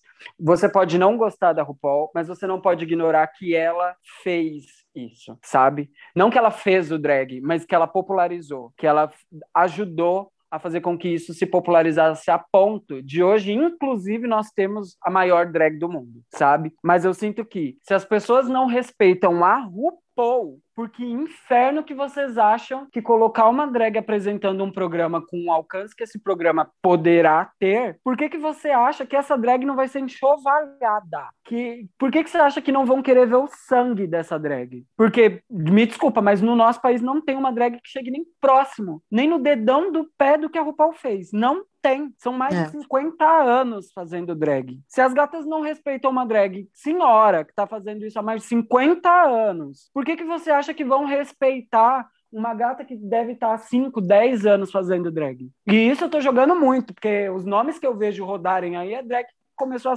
três anos atrás, sabe? Tipo, se as gatas não estão respeitando a RuPaul, quem dirá vai respeitar uma, uma drag fazendo isso? Uma, e detalhe, com a síndrome de vira-lata que o brasileiro tem, quem dirá respeitar uma drag brasileira fazendo isso, sabe? Tipo, a gente tem uma síndrome de vira-lata tão grande que na hora que colocar uma drag para apresentar, eu não dou uma temporada. Pra na próxima, essa gata tá com um psicológico estilhaçado porque não aguenta mais receber hate de fanzoca de drag que quer ver sangue. Porque para mim, o que as gatas querem é ver sangue. E eu gostaria mesmo que não fosse a Xuxa, porque eu quero ver esse sangue rolar e eu quero ver essas mesmas gatas ali, ó, vampira, na sede do sangue. É isso que eu quero ver. Sabe? Ai, bicho, já que, tá horrível.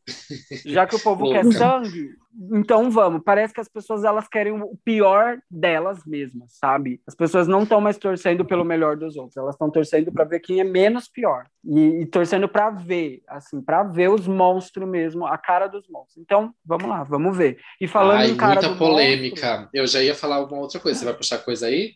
Vou que eu já tô muito ancorazinha, já, já ia puxar um link aí que você falou de sangue, já ia puxar alguma e, coisa bem sangrenta que aconteceu essa semana também. E, e, falando em monstro, o que que você, se vocês, eu quero saber se vocês viram, assistiram e quais as opiniões, tudo que vocês acharam da menina que matou os pais. Meu Deus, eu ia puxar a mesma coisa, é. só ia puxar por outro, do, de um outro viés, assim. É, gata, eu sou Tá aí, ó, me bota para apresentar o RuPaul Drag Race e fala da Maite. Eu assisti é, tanto da, da visão dos depoimentos dela quanto do, dos irmãos Cravinhas. Eu gostei né, da parte da direção, achei foi muito bem dirigido o filme. O roteiro, né? É, o roteiro tem é, direção com a Ilana e o Rafael, né? A Ilana, se não me engano, ela é uma criminalista que já estava é, a par. Acompanhando né? os autos, né? Ela, ela fez parte dos autos. Isso. Tem um livro, ela, inclusive. Ela foi dela. uma criminóloga, sim, ela foi uma, crimino, é uma criminóloga, né? Que acompanhou as restituições né, do caso, esteve presente até durante o julgamento, né? Uhum. E eu acho que acho que é bem legal, tipo, traz a visão da Suzana, né, sobre a situação e, e traz traz a, o roteiro, né? É, ele tá, ele relata a retrospectiva, né, das versões do Daniel, que foi o Leonardo, né, que interpretou Daniel, e da Suzane, que foi a Carla Dias. A Carla Dias atuou muito bem, né, que foi dito no julgamento de 2016. Então, nada daquilo, digamos, é, foi é, criado, assim, ficção. É, uhum. é, tipo, a base das versões de cada um que está no processo do auto lá, que não é segredo de justiça, qualquer um consegue é, ver os autos. E uma coisa interessante é como é, são autos de, de, justiça, né? Não precisa, eles não precisaram pagar royalties aos envolvidos, por exemplo. As pessoas perguntam: ah, será que a Suzane ganhou dinheiro com esse filme? Ou o Daniel Cravinho? Não. Porque como é, é alto, é público, né? E também como foi produzido, é, é independente, público, então não precisou pagar. Mas eu gostei, eu gostei assim. É, acho que as pessoas devem ter muito a visão de tipo, ah, vou trazer algo mais criminal, mais aqueles detalhes, aquela coisa assim. Não, não tem muito disso, mas traz a, a, as duas visões de cada um. Você vai ter momentos que você vai ver a personagem da, da, da Carla Dias, né, da Suzana, e você vai falar, putz, que sem vergonha. Isso daí realmente não aconteceu. E outro momento você fala, putz, eu acho que isso daí deve ter acontecido sim. Você vai ficar naquela dúvida, né? Em cena, em cena for passando. Da mesma coisa da parte do, do, do Daniel. Você vai ver lá e falar, putz, duvido que ele não tenha feito isso daí. Aí outras partes você fala, putz, é, eu acho que olhando assim, você tendo uma, uma opinião assim rápida, você vai acreditar em algumas coisas ou não. Mas eu gostei, assim, do filme. E tu, Gabs? Então, Pode ir lá. É, come, começa pelo ponto de que, assim, eu vi o primeiro filme, né? E aí, uhum. como eu vi no final, eu vi o filme da versão dela. E aí, tipo, como eu passei o final de semana longe, eu só vi o primeiro mesmo, porque aí o segundo eu comecei, mas aí eu vi, eu vi, acho, sei lá, 30 minutos dele. Mas assim, o que me. É, até acho que até já tinha comentado com. Já tinha conversado com o Guigo sobre que, tipo, sei lá, é, eu acho que que o, que o filme ele traz umas abordagens assim. Eu gosto, eu gosto, gosto, gosto do filme, mas eu falei que eu preferia levar ele para um lado de ficção do que acreditar no que realmente está ali, né? É, uhum. Porque porque de fato, tipo, obviamente cada um trouxe a sua visão, mas foi sempre tentando atacar um ao outro, né? Tipo, sempre tentando se inocentar, assim, tipo, é, do, do, que realmente tinha acontecido e jogar a culpa no outro, né? Dizer que foi influenciado pelo outro. O que ambos fizeram uhum. foi, foi isso, né? Basicamente. E aí, é claro que pelas coincidências das cenas e tal, dos pontos que eles mencionam, tem, tem, eles contaram situações que realmente aconteceram, mas é aquilo, né? Tem uma uma pessoa que diz que eu não sei quem é essa pessoa, mas se vocês jogarem no Google, provavelmente vocês vão encontrar que é toda a história ela tem sempre três lados quando envolve mais que uma pessoa ali na situação. O lado da pessoa A, uhum. o lado da pessoa B e o que de fato aconteceu, que não é, né? Uhum. Que, que, porque cada uma vai contar a partir da sua interpretação. Vai estar então, cortando, Gabi. Eita, voltou. Deixa eu tapar. Voltou? Uhum. Voltou. E aí, e aí é voltou. isso. É, sempre vai ter o lado A, que é o lado, de, o lado da pessoa A, o lado da pessoa B, e a situação C, que é a que realmente aconteceu. Então, eu acredito muito nisso, sabe? Tipo, obviamente que pela, por ser contraditório, certamente nenhuma das duas está completamente certa, né? E aí eu acho é um que. É um provérbio chinês, é um provérbio chinês. É só ressaltando aqui isso que você falou de toda história tem, tem, tem três uhum. lados, é um provérbio chinês, né? Todos os fatos têm três versões, a sua, a minha e a verdadeira. Aham, uhum. é exatamente isso.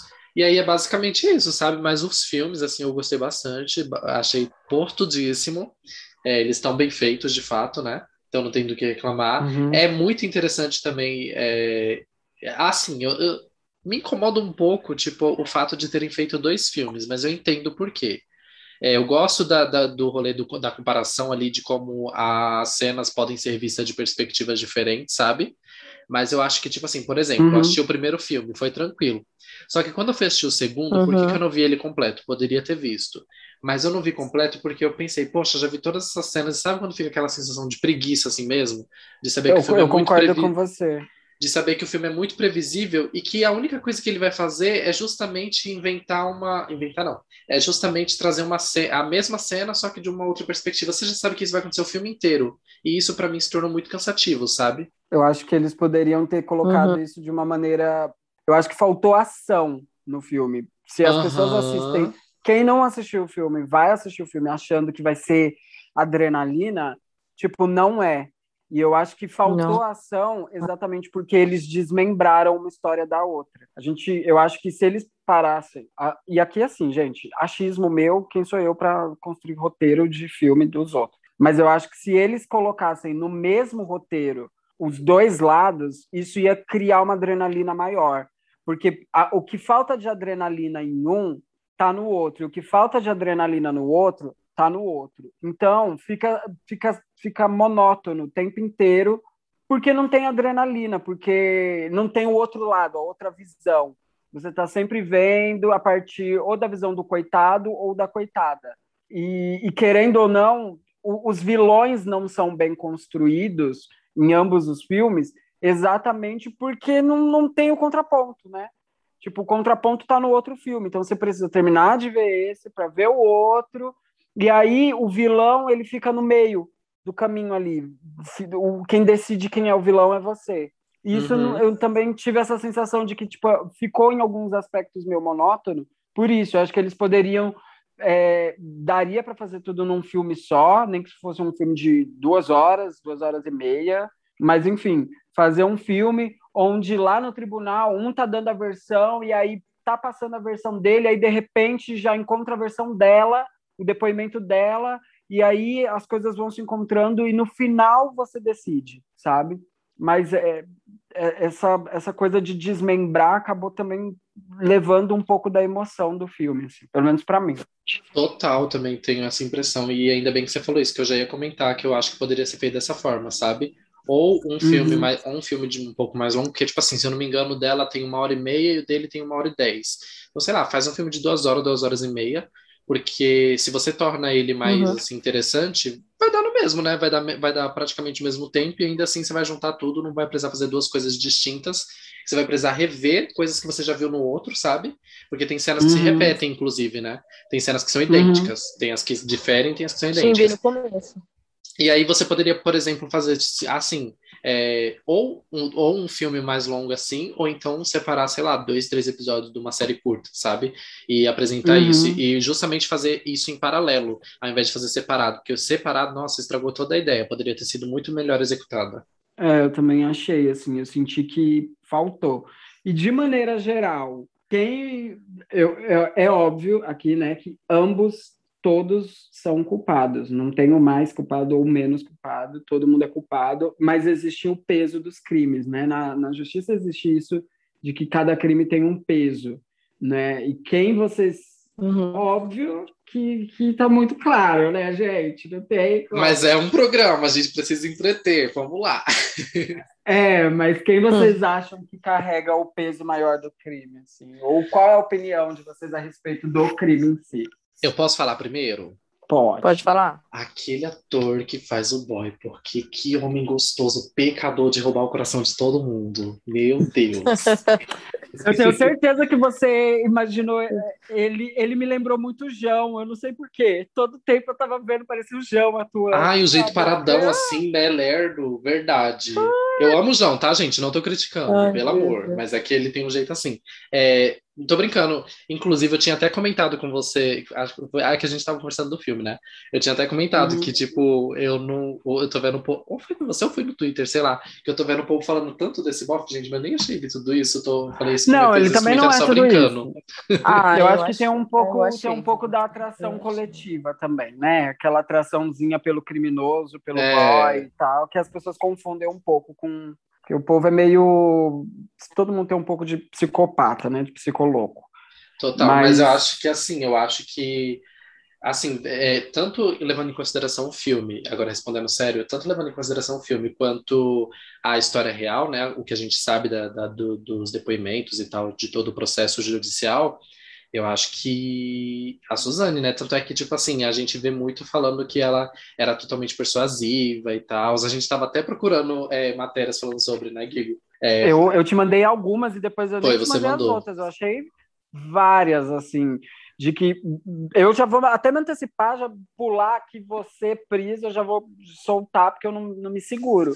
Assim, para mim, essa mulher, ela é óbvio que eu tô falando eu estou falando com base em tudo isso, dessas imagens, essas coisas todas que eu pesquisei, também com tem um canal. Com base no IBGE. Um, no, no IBGE, no Vozes da Minha Cabeça e tal, mas tem um cara que ele é tipo o maior da América Latina, assim, que, que analisa expressões corporais, etc. Ele, enfim, e esse cara ele já falou que tipo essa menina, ela é tipo o caso dela, ela é um em um milhão. Tipo, tem um vídeo, inclusive, joguem lá no YouTube para depois vocês verem. Eu vou até caçar aqui, uh, na, talvez no quadro de indicações eu acho e fale para vocês. Mas, tipo, tem um vídeo onde ele analisa o caso dela como um todo e ele fala, tipo, essa mina, ela é, tipo, ela nasceu com um negócio que é um em um milhão, que é o lance da apatia. O nosso cérebro, né, o cérebro do ser humano, a gente não percebe isso, mas ele responde e reage ao mesmo tempo, né? Tipo, quando eu estou conversando com uma pessoa pessoalmente, por exemplo, eu posso estar tá contando uma história e o meu rosto está me desmentindo. E a outra pessoa que está ouvindo a minha história, ela pode estar tá me fingindo que está acreditando, mas o cérebro dela está identificando as mentiras no meu rosto. O, o, nosso corpo fala de diversas formas que não a comunica é aquela coisa, né, gente? A comunicação ela existe muito antes da palavra dita, né? Muito antes da, da voz, muito antes das pessoas conseguirem falar conjugar verbos ou, ou palavras inteiras. Então, a comunicação ela se dá de diversas outras formas. Sociedades muito antigas tinham outras formas de se comunicar. E esse cara, esse pesquisador e tal, ele fala exatamente isso, assim, que ela tem um, um, traço na personalidade dela que é muito raro, que é o de não transmitir mensagem com o corpo. Então, o nosso cérebro basicamente confia por, na, na falta de, de respostas, ele confia, ele acaba ficando intrigado, o nosso cérebro fica intrigado por o que essa pessoa está fazendo, e ele começa a se atrair por aquilo. E é um fato, tipo, essa menina, ela é extremamente persuasiva, porque, cara, ela quase morreu lá na rebelião, ela conseguiu fazer com que um cara, um carcereiro, sei lá, o psicólogo do presídio que era gay, se apaixonou por ela e escondeu ela dentro de um armário, lá na, no meio da rebelião.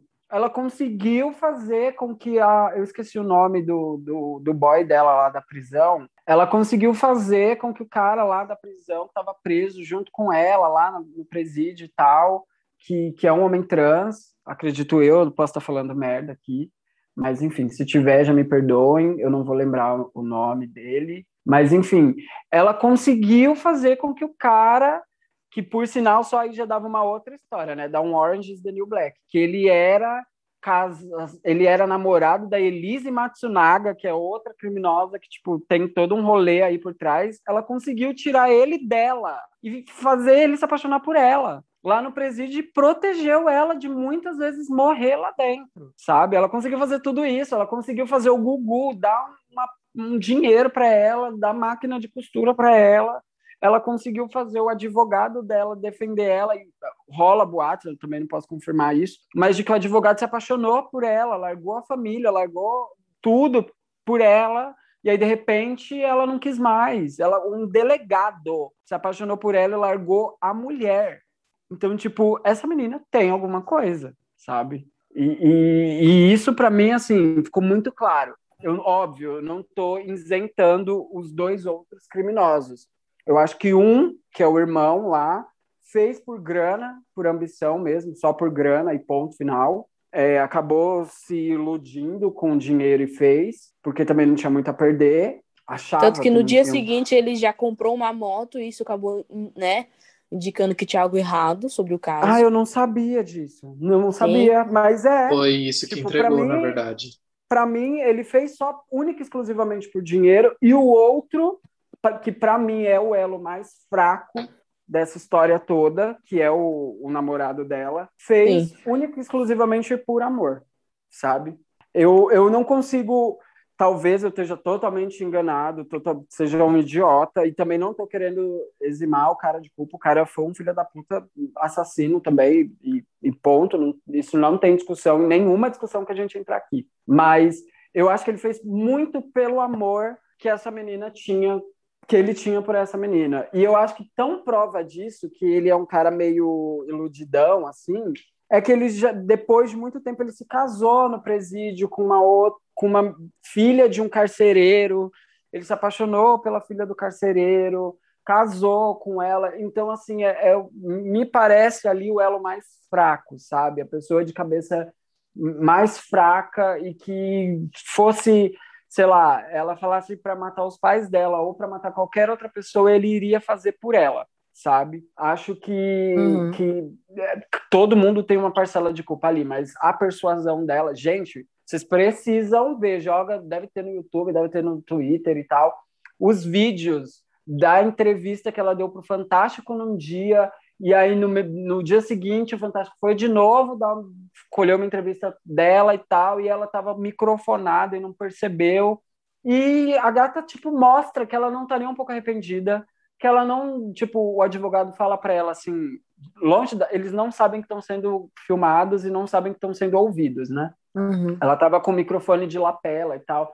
O advogado meio que joga uma de tipo assim, olha, chora, e tal. E aí ela pega e fala para ele: Mas eu não quero chorar, eu não vou conseguir chorar. E ele: Você tá feliz? Não, se você tá feliz, então tá tudo bem, então você tá feliz. E aí ela: Mas eu não quero chorar, tipo, não tô afim e tal. E ele: Bom, então é isso, não tem o que fazer. Fala que você não quer falar, acabou. E aí, tipo, ele para a conversa e ela só vira a cara Aí ela vê, acho que uma parente, uma amiga, algum familiar, e ela vai correndo, feliz, gritando, assim, tipo, super animada, como se nada tivesse acontecido, tipo, ai, você! e tal.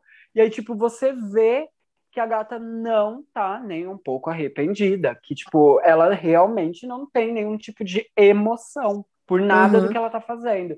E eu sinto, inclusive, que ela, ela só queria tirar os pais do caminho mesmo, sabe? Rola boatos aí na internet, você vai encontrar vários documentos e várias coisas aí que mostram que tipo ela achava que os pais tinham mais dinheiro do que eles realmente tinham, sabe? E, e no final das contas, tipo, eles não tinham tanto dinheiro assim, eles não eram tão ricos assim. E, e uhum. ela acabou depois se lascando, porque ela pensou que ia colher frutos a vida inteira e ser uma milionária, ia poder viver tudo.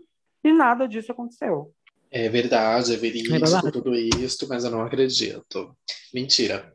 É, não, é, realmente, tem várias coisas que é muito interessante, principalmente vocês aí que tão, vão acessar as redes sociais, podem procurar as matérias ou então até olhar no Twitter, porque como foi uma um, é, como é um lançamento recente, tem bastante gente comentando, fazendo vários posts uhum. e desdobrando ao longo do que assim, fazendo um, um, apanhadão, né, do que foi do que tem de material do, do sobre o caso uhum. e tal. E vale muito a pena ver, porque, gente, quando a gente começa a ver, tipo assim, a gente já fica, já vê o filme ali, e aí eu falei até, até, até uma impressão, uma outra impressão que eu tenho do filme é que ele tornou tudo uma coisa muito ficcional, sabe? O caso é real e ele, e ele colocou, transformou isso no, na, videografia, na videografia, assim, em uma coisa muito ficcional, gente. Ele, sei lá, ele adocicou demais essa situação. E aí eu acho que isso tira um pouco da seriedade da, do caso e faz a gente pensar que é só mais uma obra de ficção e pronto, sabe? E aí quando a gente assiste o filme, que é uma obra bem feita, mas peca nesse sentido, e vê as coisas que aconteceram de fato, começa a ligar com a realidade ali, vendo as matérias, lendo tudo que foi pegado de depoimento, vendo as imagens e tal, os vídeos dela, fotos, enfim, a gente consegue assimilar melhor com a realidade, sabe? Ver que aquilo ali realmente é, faz sentido, que as conexões que eles colocam ali, tanto é que eles colocam elementos reais. Tem cena no filme que, assim, coisa que não vai dar spoiler sério. Por exemplo, lá no, filme tem um, um total de um travesseiro que tem a cara dela. Esse travesseiro realmente existiu. Então tem a, as fotos da competição lá que o menino ganha. Aí não pode falar, espera. Aí tem as fotos da competição lá do menino que ele é. Como que é o nome da profissão que ele faz? Aero. aero... Aeromodelista. Aí era é modelista. E aí ele aí, tipo, mostra tipo, a roupa que ele usa lá no filme. Se você for olhar as fotos da vida real, tipo, tem lá ele com a, a roupa no mesmo estilo, tudo. Então, essas coisas acho que ajudam a gente a se aproximar mais do caso, sabe? Do que aconteceu na realidade. É, e Gabs e Gabs está tentando poupar vocês de spoiler, como se a história não, não fosse a história por si só, já não é o spoiler, né? Tipo, não faz sentido, gato. Ah, e o título. Ah, e o título, né? Mas enfim, realmente, tipo assim, as coisas que são apresentadas ali, gente, a, a história toda ela é muito absurda, sabe? E inclusive essa menina, porque claramente ela tem é, algum, algum, ai, não sei, algum funcionamento atípico, né? Neurológico. Déficit, né? Déficit. É, alguma coisa ela tem, realmente, de fato, porque ela tem esse poder de, persu de persuasão, ela tem esse negócio de ser uma pessoa é, que não demonstra as emoções e tal, assim, que, tipo, é difícil de captar o que está acontecendo de fato, o que ela pensa de fato. Então, tipo assim, realmente tem. É uma coisa interessante do ponto de vista da gente tentar entender, sabe? Não, obviamente, do, de, tudo que, do, de tudo que ela fez a partir disso. E fora, fora isso, o Gabi estava falando das imagens e tal, e as imagens realmente são muito fiéis. É, esse negócio do aeromodelismo que o Gabi falou, realmente tem a cena exatamente posicionada da mesma forma como está nas fotos. Tem fotos, uhum. se você buscar na internet, você vai achar as fotos dele lá, é, com, com, enfim, numa competição e etc. Você vai ver as fotos exatamente iguais e tal. Mas, ai, eu até esqueci o ponto, gente. Mas para além disso, é... ah, me perdi. Enquanto você, você se encontra aí, deixa eu dar uma dicasinha rápida, ó. Se vocês for lá no YouTube, vocês vão ver uns vídeos bem interessantes. É um vídeo grande, mas para quem tem paciência e tempo, tem um vídeo com, com uma entrevista com um perito que atuou no caso, que recebeu o chamado no dia, e ele conta como é que foi, como é que ele recebeu o chamado, ele conta como é que iniciou as investigações, como é que foi para ele e a equipe dele é, cercar a casa, olhar canto por canto, os, os, os primeiros indícios de tipo que não parecia que seria que era um roubo em seguida de, é, de latrocínio, né, que falam, né, que né, é, o roubo seguido de morte, que estava mostrando que tem partes da casa que que estava bagunçado e outras que não. Aí tava, ele estava descrevendo as coisas. Então, tipo, para quem gosta dessas coisas assim de caso criminal, vai gostar muito desse vídeo. Tem tudo explicadinho, bonitinho. Então, só vocês procurar lá. É, acho que tá no, no canal do YouTube da Bárbara Bar, Barbari, Barbaridade. Vai estar tá lá. É o que o perito criminal contou do caso da Suzana. Para quem gosta, vocês vão, vão ver lá bem explicadinho. Mais profundo ali. Eu não, vou, eu não vou lembrar do que eu ia falar, mas o que eu vou lembrar é que, parando, depois que o Gabs deu a sua observação de, de da, da história muito morna e tal, e, e, enfim, que a história, o filme é muito bacana e etc., eu acho que se, se a gente for analisar de forma muito crítica, crítica mesmo, o filme, na realidade, não tem nada de, de bacana, assim, de especial, né? Tipo, porque o roteiro não, não é um roteiro, é a vida é, real. Né? É, um de, é baseado em depoimentos. Tipo, as atuações são baseadas na, naquele negócio que eles têm que fazer lá, que é de, de, de contar como cada coisa aconteceu e etc. Então, a direção, basicamente, não é bem uma direção. O roteiro não é bem um roteiro. Então, assim, o filme é bom, tá, gente? Não é que o filme é ruim, mas é um filme que, com, com tudo que eles tinham na mão, dava para fazer um filme muito melhor e muito mais grandioso e tal, muito maior. Porque faltou, eu acho que tá aí. O que falta nele é, a, é, é, o terceiro lado, sabe? Que é, é, é, a, é a parte ali do da intriga mesmo, que é o lance do, do o, qual é a visão do diretor. Pra, a única coisa que para mim falta para o filme ser bom é, é de um roteiro, sabe? Falta um, um, roteiro que, que, tipo, ó, essa é a versão dele, essa é a versão dela, e esse é o nosso ponto. Tipo, o roteiro do filme não traz um ponto, só traz uhum. os pontos, entendeu? Mas não traz, tipo assim, olha, o que a gente quer passar com essa história aqui é isso aqui, ó, sabe? E outra coisa que eu lembrei de falar. Não traz um agora ponto, lembrei. só um conto. É, um hum. conto, um ponto, uma Mas é interessante, Mas, enfim, é interessante falar, de lembrar.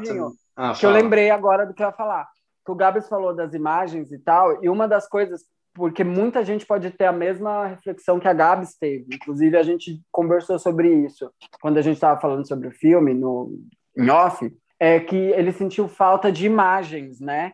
De fotos e, e de coisas que contassem aquela história, que desse adrenalina mesmo pro, pro rolê. E aí eu também tinha sentido isso e fui pesquisar, e o, o filme em si não pode usar esse tipo de coisa, né?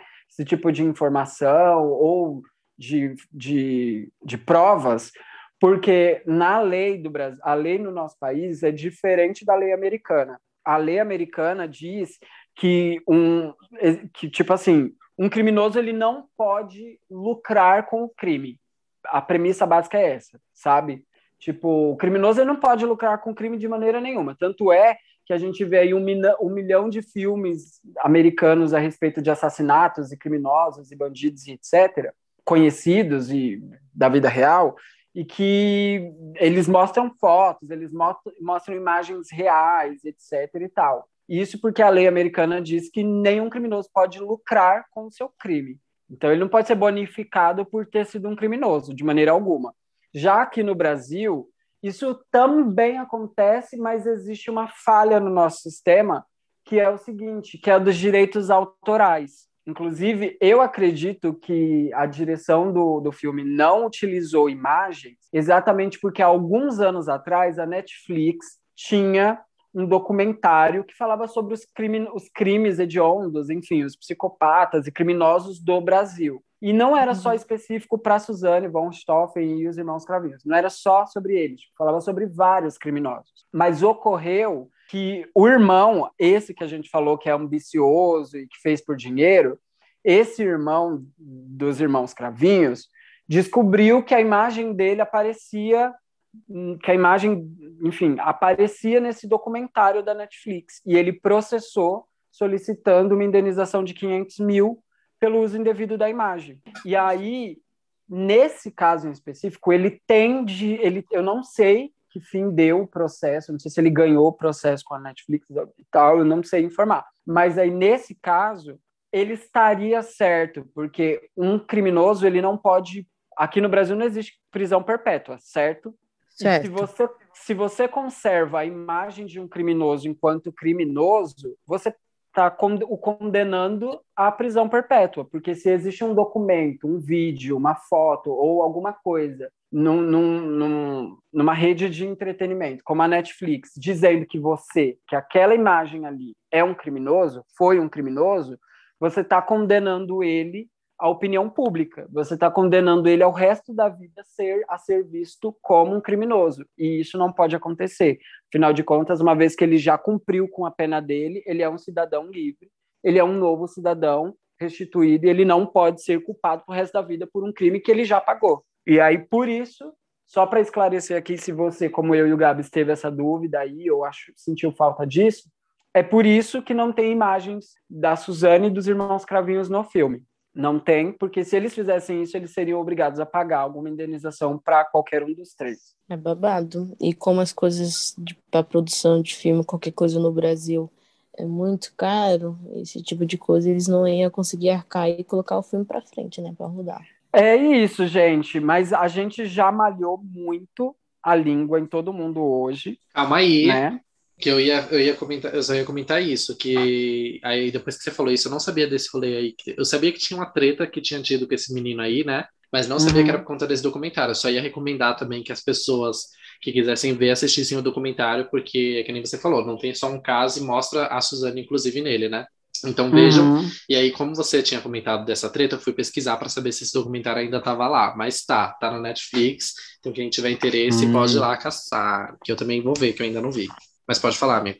Não, eu ia falar que como a gente malhou a língua demais, eu ia querer saber de vocês o que vocês acharam do fim da malhação, que eu acho que é o nosso último tema. Ou alguém tem mais algum tema aqui para abordar? Não, não, era o último mesmo. E aí já vou, assim, ser bem breve, porque é, não sei. Acho o que, que, vocês acharam? A, acho que o que fica mais é uma, é uma questão saudosista, porque a gente cresceu e viveu a vida inteira vendo que Malhação na TV, né? Mas assim, uhum. eu mesmo já não assistia há muitos anos, e muitos e muitos mesmo.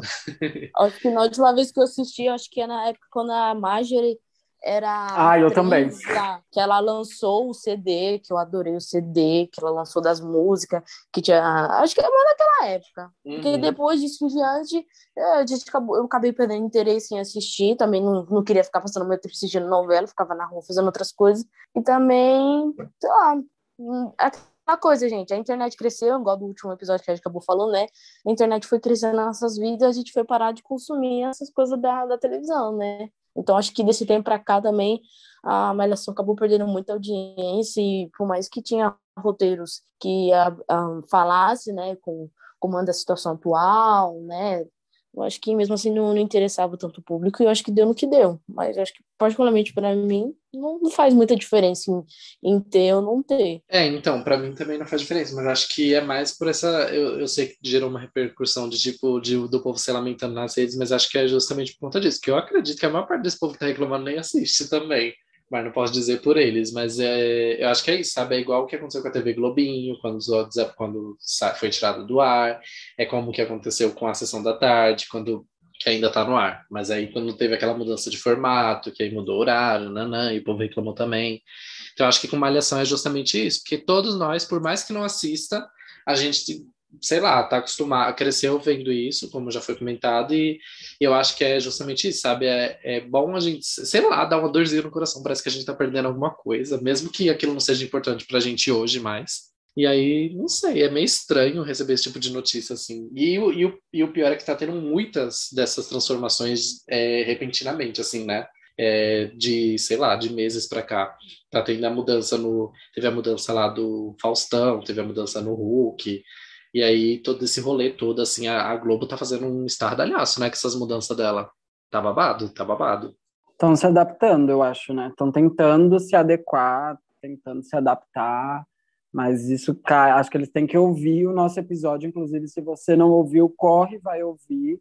Tem reflexões muito boas acerca disso no episódio passado, onde a gente faz fala sobre TV versus internet. Eu acho que é aquilo que eu falei, repito, eu acho que eles estão tentando se adequar, mas a gente está muito na frente, a internet está muito na frente no ai, desculpa, no discurso, está muito na frente no discurso e acho que vai ser muito difícil a TV conseguir nem que seja um lugar de janela. Eu acho que porta de entrada eles não são mais, janela eles estão correndo atrás disso, mas acho que não vai conseguir e vão ficar como terceira terceira terceira porta de, entrada ali, sabe?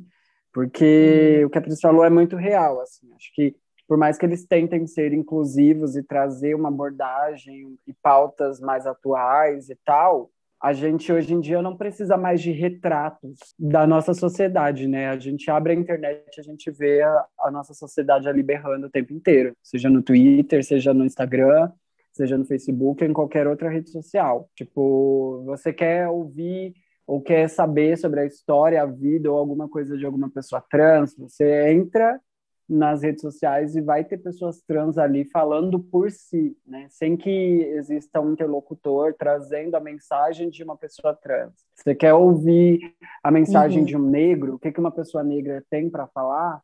Você não vai mais ir na novela. Nunca foi, né? Porque o negro nunca teve destaque em novela, ou o devido Sim. destaque em novela. Mas se você quer ouvir isso, você não vai procurar a televisão, né? Você vai abrir a internet e vai ter um milhão de pessoas falando a respeito dessas pautas. Então, é, eles precisam achar uma forma de colocar isso é, de forma natural, sem, sem tentar forçar pautas ou tentar conscientizar pessoas. Embora eu acho que a TVA ainda tem uma responsabilidade muito grande de formar pessoas. Vide o começo desse episódio, onde a gente está falando de A Fazenda. Né? E vídeo ainda... o episódio anterior. e vídeo o episódio anterior. Gente, nada Eles sem motivo. A gente, tem, a gente tem temas aqui nesse programa é. propositalmente. Acompanhe direito, caramba. Aquelas... Exatamente. Tudo é, aqui é mas... é muito, muito programado. Mas é, é, eu só vou perdoar a Globo por ter tirado a malhação se no lugar eles colocarem Rebelde Brasil. Se não colocar, eu não perdoo. Putz. Brincadeira. Ah. Rebelde Brasil. Brincadeira. Livre. Brincadeira. Ah, a Carla tá velha, vocês sabem, né? Que a Carla Dias fez. Mas uma coisa. Deixa eu perguntar eu uma coisa para vocês. Ela não coloca isso no currículo dela. Ah. Provavelmente não, né, gata? Não. Mas deixa eu perguntar uma coisa para vocês, porque eu fiquei sabendo que, de fato, tiraram a malhação, acabou e tal.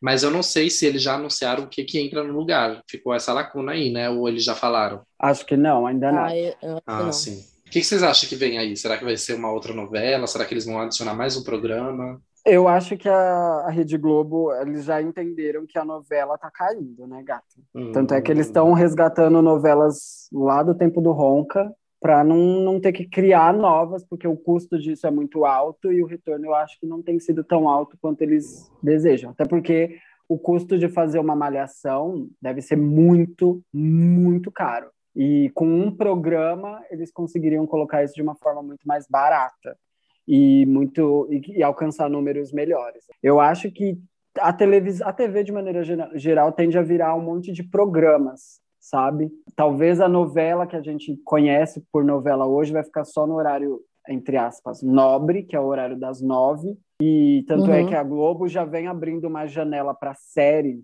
e seriado, né, minissérie e tal, já há algum tempo, desde Verdades Secretas, onde eles colocaram uma série com cara de novela lá para as 11, 11 e pouco da noite, né?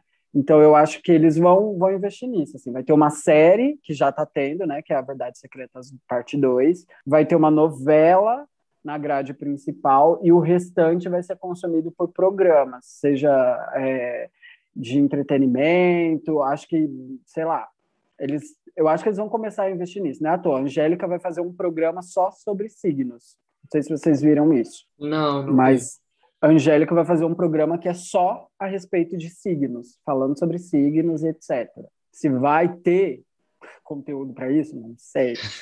Mas Deus sabe. só Deus sabe. Mas, tipo, acho que eles vão investir em programas mesmo. Agora eles investiram nesse The Mask Singer lá, né? Que é os cantores de máscara e tal. Eles já estão introduzindo isso aos poucos, porque eu acho que a tendência vai ser isso. As pessoas elas não têm mais tempo para acompanhar algo né? Elas vão uhum. preferir e compensa mais também, né? Você faz um programa semanal, toda semana tem aquele programa com começo, meio e fim, você assistiu o fim. Se você quiser saber mais, vem na próxima semana de novo, que esse programa vai estar lá com novidade. E eu acho que essa é a tendência da TV, assim. Uhum. Acredito. Ai, Globo, bota, bota, você tá cheio de conteúdo aí privado nesse Globo Play, bota alguns lá, eu, hein? Para de ser é, louca. Também acho. Principalmente documentários, coisas que é importante a gente tá vendo, né? Documentários é cultura, ensina muita gente. Uhum. Eu tô sentindo é, que, que a Globo tende a virar uma TV cultura também, sabe? Assim, eles vão tentar uhum. colocar coisas mais, mais inteligentes, mais cabeça e deix... parando de subestimar a cabeça do brasileiro, sabe? Espero que eles façam isso. Ai, tomara, né, gata? É o mínimo. É de parar que... de achar que a gente é só novela e, e comercial, sabe? Inclusive, é a única das redes abertas assim que tem potencial para isso, porque as outras, puta que pariu. Não eu queria, nada. eu queria saber qual, o contrário da pergunta que Gabs fez, que eu acho que ninguém respondeu, porque eu já dei uma resposta bem completona, né? Não tem muito como bater isso, mas que programa vocês colocariam no lugar de Amalhação? Vixe. Hum... Eu não sei, mas eu acho que isso. Eu falei isso brincando, mas eu acho que é, eu, mas, é, mas é sério, sabe? Coloca RBR. Tô brincando. É, esse negócio, tipo assim, que nem. É, quem acompanha a série pela televisão, porque a televisão sempre colocou série, séries durante a madrugada, né? Então, quem uhum. tinha que quem acompanhava pela televisão tinha que a mesma coisa da novela, de qualquer programação, tem que esperar o dia certinho para ver. A Globo tem várias séries originais que ela. E aí eu acho que poderia ser. O que poderia ser feito é justamente, tipo, pegar essas séries, porque assim, quem, quem acompanhava pela internet, pelos sites da vida antes mesmo do streaming, é, conseguia ver a série completa, a temporada completa pela internet, pelos DVDs da vida e tal. E aí. Volta agora... OC. É. E aí, volta não. E aí, é, e aí quem acompanhava pela TV sempre teve que esperar. Eu acho que eles poderiam fazer justamente isso, sabe? Inclusive, isso para quem, para o tempo que a gente está hoje, em que todo mundo gosta de tudo do imediato, quem ainda não assinou o streaming deles, se eles colocam uma série lá para passar diariamente, quem tem pressa e não quer ficar esperando aquela série dia a dia, vai acabar assinando, até mesmo quem não tem assinatura, entendeu? Eu acho que uhum. seria uma boa eles colocarem série lá para passar no dia a dia. Eu sou a favor de voltar Amor e Sexo. Acho que Amor e Sexo Amor ia ser por tudo. É, mas assim, vamos olhando assim pela, pelo horário, né, da mansão, uhum. pelo público. o horário e que é diariamente também, né?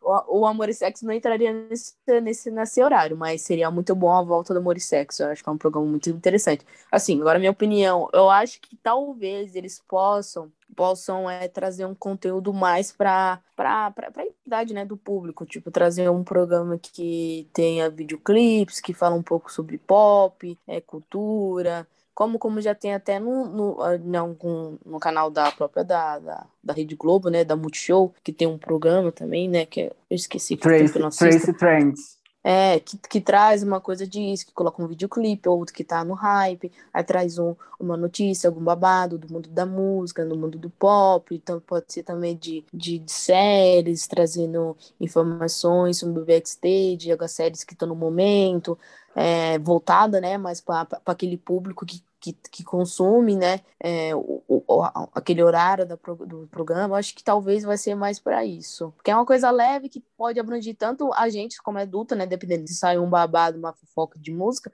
a gente vai ter interesse também em querer saber e também vai pegar muito esse público adolescente. Então, eu, eu acho, acho, que concordo. Talvez, eu acho que talvez seja uma coisa desse tipo. Concordo, eu acho que seria a melhor saída mesmo. Vim Tracy Trends, que é um programa já da, da Rede Global, que, que, que conversa muito com o jovem e traz uhum. vários temas, assim, que são os temas que eles tentam abordar na Malhação, mas falham miseravelmente. Então, trazer esse, um programa mais assim, eu acho que também seria uma perfeita pedida para o horário. Concordo totalmente. E, e, outra coisa, dependendo se eles não ficarem, por exemplo, só focados no mundo de música e mundo dessa parte de séries, eles podem também trazer interação do público, né? Convidando os cantores para fazer entrevista, é, atrizes, e, e, e, trazendo né, um contato mais do público da internet, que como já tem muitos, né, na programação de pessoal comentando e postar e tá lá a postagem do, do comentário e, essas coisas, né? Uhum. Gosto, concordo. É isso. Temos temos, é, temos, acho que temos aqui um episódio abalamos sempre, abalamos, conseguimos trazer bastante informações aqui que, que foi, né, o foco da, da notícia essa semana nas redes sociais. Fizemos um episódio de encerramento de temporada babado. Sim. Encerramento de programa, porque o podcast aquele editado está chegando ao seu fim. Aquela. Ah, e o que, que vai entrar na grade para suprir essa falta? Nada, porque não estava fazendo falta. É, exatamente. É sobre. Ai, que horror! Não. Tem gente. Olha, tem gente que ouve a gente e é igual os Potterheads falam. Os Potterheads têm um negócio assim que eles nunca esquecem, gente. Que é assim, enquanto um único coração Potterhead estiver vivo e batendo, o fandom sempre estará aqui existindo. Então é Ai, isso. Ai, acorda. Enquanto... Sai daí, Alice. Sai daí, Enquanto a gente tiver um fã ouvindo a gente, um ouvinte, a gente sempre vai estar aqui para vocês. Mentira, gente. Ó, Mas... inclusive eu quero mandar um beijo para Lucas Félix, que está sempre compartilhando, conversando sobre os episódios, ouvindo os episódios. Um beijo, Lucas Félix, a gente te ama, você é babadeiro. E Paty Barista, que está sempre aqui também, né? Então, é verdade. tinha que mandar esse beijo. Exatamente. Isso é verdade, você tem que mandar. A gente posta alguma coisa, são as primeiras pessoas a ir lá engajar e ajudar e compartilhar. Então, ó, fã clube aí. É sobre. Muito obrigado para todo mundo que sempre compartilha. E marque a gente se a gente não tá vendo vocês compartilhando, porque às vezes não, não chega até a gente, né? A gente precisa saber. Mas é, é isso. O que, que a gente tem agora, menine? Agora a gente tem aquele quadro que acho que é um quadro muito esperado aqui, porque as pessoas gostam de saber do que a gente anda consumindo, um quadro que a gente dá muita carelhação, dicas sobre os filmes que a gente está assistindo, séries, músicas, livros, é, qualquer coisa assim que a gente anda consumindo e a gente quer compartilhar com vocês, né? Tá, tá aqui passando um pouco dos nossos aprendizados nessas coisas. Total. Desculpa. Muita caralhação! Eu posso começar, gente, que eu tenho um que eu tô assim, eu, eu eu não vou nem falar que eu tô viciado porque eu assisto quase que toda semana, assim, quando eu tenho tempo, eu tô sempre assistindo e eu amo. Se você pode Mas... o quê? começar a indicar. Não. Problema seu. é, é porque hoje não teve treta minha com a Gabs, né? É verdade. Ai, não tá tendo mais. A gente... Não tá tendo mais. Falta. É porque. Já ouvi é... reclamações. É porque. Não falta dessa briga. Viramos family friendly agora. Chega, gente, acabou. Vocês querem treta? Vai tretar pra lá. Vai... Vocês não gostam de assistir a Fazenda? Vai assistir a Fazenda e tretar pra lá. Pois Fala, é. Mas eu vou, eu vou indicar na verdade, eu não sei se eu já indiquei outras vezes, mas é um, é um canal do YouTube que eu assisto com muita frequência. Assim, eu sou muito fã desse casal. É um casal que eu, de verdade, às vezes até me emociono quando eu penso neles, assim. Eu vi há, há um tempo atrás, quando rolou a parada da diversidade e tal. Eu achei incrível a, fun a, a, função deles e eu espero que esse casal e esse canal e essas pessoas durem por muitos e muitos anos, que eles sejam realmente assim a, a Hebe do YouTube, Ai, porque, porque eu sou muito fã dos meninos do Diva Depressão, não preciso nem falar muito, assim, quem conhece, quem me acompanha no Instagram, nas redes e tal, sabe o quanto eu sou fã dos meninos. Eu acho que eles são extremamente necessários para a nossa comunidade. Eu acho que, não sei, assim, a sensação que eu tenho toda vez que eu assisto o canal deles, e eu assisto com muita frequência, sempre que me sobra um, tempinho ou antes de dormir, eu coloco para ver o que, que eles postaram durante a semana o vídeo e tal, porque eu acho que eles têm uma função que a gente talvez ainda não tenha nem percebido, assim. A gente já fez um episódio aqui, inclusive, onde a gente fala sobre o etarismo, né, a coisa da, da idade, da falta de referências LGBTQIA+, é, mais velhas, etc., e eu sinto que eles vão ser eles ainda são muito novos, é claro, mas eu sinto que eles ainda vão ser essa referência para gente, sabe? Eles já estão cumprindo com essa função sem perceber. Eu acho que esse nem é assim o intuito deles. Eles só estão se divertindo e fazendo o que eles sabem fazer e sabem fazer muito bem e amam fazer. Mas eles estão cumprindo com uma função que eu olho toda vez que eu vejo o, o programa deles, porque para mim eles são mais do que youtubers. Assim, o que eles fazem na internet é um programa de televisão para a nossa época, para o nosso tempo, assim. É, o que eles estão fazendo é uma coisa que, que cara, é, é muito para o futuro, assim, sabe? Tipo, a importância deles ter um casal, e quando eu falo isso,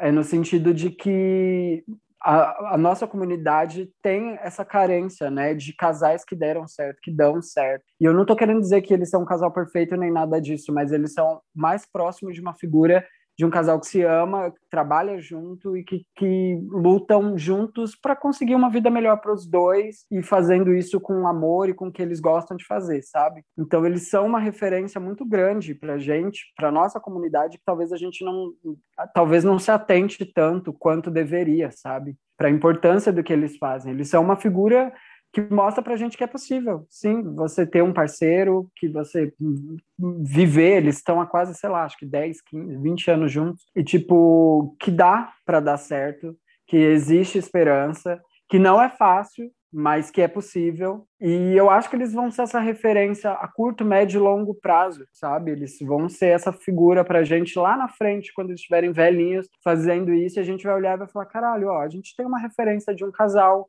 mais velho que, que tá junto há anos e que tá aí batalhando junto e tal. É, eu sei que é, pode ser até uma visão muito romântica da coisa, mas para além do romantismo dessa visão, eu acho que a função e a qualidade do que eles entregam é muito grande, assim, sabe? Esses meninos, eles têm um canal e dentro do canal deles, eles têm uma grade de televisão com diversos tipos de programa, com, diver... com uma programação muito vasta. Tem agora o reality deles que, que tá rolando, que é o Batalha de, de Blogueiras lá, eu esqueço sempre o nome do, do negócio de Corrida, Corrida das, das Blogueiras. blogueiras é, Corrida das Blogueiras. Eles têm o Corrida das Blogueiras, ele, eles têm o Nostaldiva, eles têm o comentando lá um, um quadro no programa no, no, canal onde eles comentam o que está rolando nas premiações e etc. Eles têm um, um, quadro no programa que é o Nostaldiva, onde eles resgatam coisas da TV, sei lá, da década passada e, e discorrem sobre aquilo dali, contextualizam para uma galera nova que não pegou, que não conheceu aquilo dali, ou até para saudosismo mesmo, para gente que acompanhou aquela fase Matar a Saudade. Então eles têm uma grade mesmo, é, é uma TV. É por isso que eu falo que eu não vejo eles nem como youtubers, assim. Para mim eles são uma, um canal de TV que tá na internet ali e que, enfim, eu ontem eu assisti, maratonei vários episódios que eu não tinha conseguido acompanhar do canal, eu dei uma maratonada para me, enfim, me colocar na, em dia com a programação deles e cada vez que eu assisto eu fico mais feliz assim em ver isso. Então, a minha indicação, eu espero que vocês todos que estão ouvindo já conheçam, mas se não conheceram ainda, vão lá, se inscrevam, assistam. Tem conteúdo de todo tipo, para todo gosto, para o que quer que vocês gostem de, de curtir na internet, tem lá. Então, vai para eles. E eu não sei nem se os meninos vão estar tá ouvindo esse, esse episódio, espero que sim. Se não ouviram, se ouvirem em algum momento, eu espero que, que vocês saibam que, assim, eu admiro demais vocês e meus parabéns assim, por tudo que vocês têm feito. Essa é a minha indicação. Ela fez um podcast inteiro para eles. Mas Ai, assim, desculpa, gente. Mas assim, eu vou, vou só é, deixar aqui detalhado também, registrado, que eu também sou muito cadelinha dos divas. Eu falo para todo mundo do, que eu sou cadelinha deles. Eu vivo falando dos divas direto, direto. Gente, eu adoro tudo que eles fazem. Ah, eles são maravilhosos, eu amo. E eles passam uma energia tão boa, menina, que eu sou doido para dar um abraço neles, para ver eles pessoalmente, porque eles passam uma vibes assim que é muito maravilhosa. Gente, se alguém falar mal do Hum. diva na minha frente, eu bato, eu ataco. Não vou ficar quieta.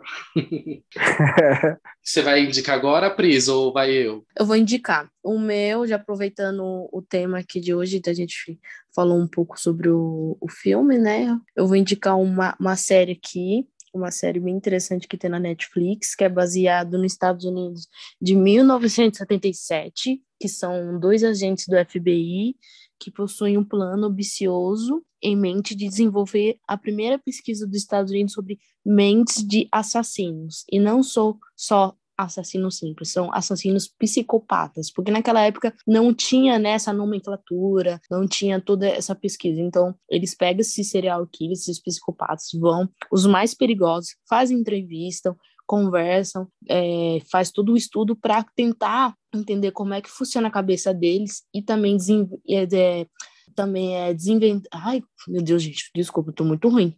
Desinventar. Ai, como é que fala? Desvendar. Eu sou muito ruim com palavras. Descobrir é, como é que. Desvendar. Isso, desvendar casos. é, e também já meio que já ter uma noção de como algum ou outros, né, pessoas ali que eles já estão em mente, que já tá ali no FBI já investigando, olhando o que eles podem fazer futuramente para de, de criminal, de, de matar as pessoas, atacar as pessoas. E é isso. Chama Mindy Hunter. É na Netflix. Ai, Mind Hunters é maravilhoso. Isso, Mind preciso Hunter. ver ainda. Meu tá na inglês péssimo. É muito bom. Só tem duas temporadas, infelizmente não vai ter mais temporadas, mas é uma série muito boa. Ai, sim. Torturos. É, a minha indicação desta semana é uma coisa que quem tá aí antenado nas redes provavelmente já ouviu falar, porque tá todo mundo falando disso, tá todo mundo usando as imagens, que é Round 6. É isso mesmo, Grarela. Eita, tem um barulhinho. Eita! A Nossa, é bom até- mesmo, porque eu ouvi falar approachou. sei. Então, eu- eu até vou até já me, me antecipar aqui e dizer que eu assisti até. São nove episódios, e eu vou me antecipar aqui e dizer que eu já assisti oito. Falta só eu ver o último. Mas assim, Tem, tem conhecimento, né? Tem é. lugar de fala. é, com oito já dá pra saber se é bom. E, tipo assim, basicamente, é uma, é- ela é uma série que, tipo, tá bem, tá bem popular, assim, porque pelo, por um, pelo primeiro episódio. Tanto é que eu até falei, achei muito estranho que só o primeiro episódio tenha cenas, assim, vazadas. Porque a série por, é- é inteira, assim, ela tem uma, umas cenas muito boas e que, inclusive, eu não, não- vi nenhuma delas circulando por aí. Mas, enfim, basicamente, é, ela se trata de uma coisa, assim, meio jogos vorazes e tal. É, são pessoas que elas são selecionadas para um jogo e essas pessoas elas são pessoas que apostam na vida real, tipo assim, em jogos de azar, essas coisas. Elas são jogadoras falidas que tipo têm dívidas acumuladas por, por jogar, entendeu? Se meteram em rascada por conta de jogos e tal. E elas são selecionadas para esse jogo, que elas são colocadas num lugar e tal. E aí, só que elas não sabem muito bem como, a- como funciona o rolê lá. E elas são, aí elas assinam um termo de consentimento. E aí, quando elas vão para o primeiro jogo, a primeira fase, que são seis, por isso que o nome é Round 6, é, quando eles vão para a primeira fase, eles descobrem que eles podem ser mortos. Então, tipo, é isso que acontece. Eles vão passando de fase e a intenção é que, tipo assim, cada um deles tem um. um- todos e- é o mesmo valor para cada pessoa, mas cada pessoa ali tem um valor. Por exemplo, a Pris aceitou, então ela vale 10 mil dentro do jogo. Gigo aceitou, ele vale 10 mil e todo mundo vale o mesmo valor. E aí, quando, a- se a aí, quando começa alguma, da- algum dos rounds do jogo, alguma das partidas, é, e aí, também outra coisa que é importante ressaltar são jogos de criança, jogos da infância, que eles são sujeitos. Então, se eles. E aí, quando vai acontecendo esses jogos, as pessoas que morrem, por exemplo, Fulano aceitou e morreu. O valor de 10 mil que valia ela é dado para os jogadores que restaram. Então, quem chegar no final vai ficar com o valor acumulado é, dessas pessoas que morreram ao longo da trajetória. E aí, se por acaso eles optarem por parar o jogo, tem essa regra também, que se eles optarem por parar, o valor que já foi acumulado das pessoas que já morreram vai ser distribuído para as famílias dessas pessoas que morreram. E aí o jogo gira basicamente em torno disso. E aí eles são levados para uma ilha isolada onde esse jogo acontece. E aí o que acontece é é isso, é, é o passar do jogo e eles estão presos lá, e aí só pode sair se boa parte deles quiserem, só pode existir se isso acontecer. Mas como todos eles já estão com a vida ferrada lá fora, tanto é que tem uma frase muito marcante na série que ela vem logo no começo, por isso que não é tão spoiler. Que ela fala mais ou menos assim, que tipo, é, ah, se eles, eles já não eles já não tinham tantas chances lá fora, até porque tipo eles estavam sendo perseguidos por agiotas, enfim, várias coisas, ou perrengue familiar, sem ter dinheiro para comer por causa da dívida e tal. E eles falam assim: eles já estavam com a vida fodida lá fora. Aqui no jogo, a gente tá dando chances iguais para eles de, de, de conseguirem alguma coisa, sabe? Todo mundo tá tendo o mesmo valor aqui. E aí, por isso que cada pessoa tem um valor, assim, pela cabeça dela, que é igualitário. O famoso, o famoso que é um peido para quem já tá cagado, né? É, exatamente. e aí eles falam isso, que é uma fase, que, que no contexto ali que ela é empregada, essa frase, ela é muito pesada. E vale muito a pena ver. Essa cena é muito incrível. E aí, basicamente, é isso. Eles têm esse jogo, então a série se passa. Assim, porque, por dois motivos pelo qual você tem que assistir. Primeiro, por essa dinâmica das brincadeiras e tal, para você que fica com aquela expectativa de ver a ação ali, quem é que vai passar, quem vai morrer e tal e também pelo, por uma outra questão, que é uma das pessoas está lá, tem alguém que está lá dentro, infiltrado, que está investigando, querendo saber por que, que esses jogos existem, é, o que que motiva eles estarem ali e tal. Então tem todo esse rolê assim, então tem essa dupla jogada, sabe? Das pessoas que estão lá jogando e dessa, hum. dessa outra pessoa que está lá investigando o motivo desses jogos e onde eles estão. É essa a minha indicação. A série está bem popular e aí a gente fica naquele questionamento, né? Tá, tá popular por quê? Vale a pena? Eu acho que vale. Se vocês não gostarem, depois não vem me culpar, mas vale a pena tentar. Por tudo. É, é, gatas, tem coisa aí para mais de metro para vocês ouvirem, maratonarem e assistirem. Então, gata, faz Nossa. o seu trabalho de casa. Só esse canal do só o canal do Diva Depressão que você indicou já é cinco anos para conseguir assistir tudo que tem lá. Real. Ai, mas assistam, gente, porque vale Com muito certeza. a pena. É, vale muito a pena. As gatas se empenham vale. de verdade, o trabalho delas é seríssimo. É... Mas temos, né, meninas, agora de vez? Temos. Temos, então é isso. temos muito, entregamos muito. E quem não gostou, fica sem gostar na sua casa, tá? Não, não se mete, não se mete. Quem Bom, não gostou, meninas... aguarda a terceira temporada e vê se volta melhor. Exatamente. Mas é isso. Bom, ó, meninas. Tem... Não era eu que ia finalizar, doida? Pode, pode ser. Ah, perdão. Mas é isso, vamos fazer uma finalização bem rápida aqui, que a gente já tá cheio. Esse episódio durou pra caramba, rendeu. E é isso, vão lá seguir a gente nas nossas redes: Instagram, Twitter e Facebook. Temos em todas. Tem episódio no. Esse episódio está no YouTube também. Eu quero saber agora quais são as redes pessoais de vocês. Pris. Só buscar lá, arroba Opspris com Z. Guigo. É só colocar lá, arroba o menino que matou, mandou matar Bolsonaro.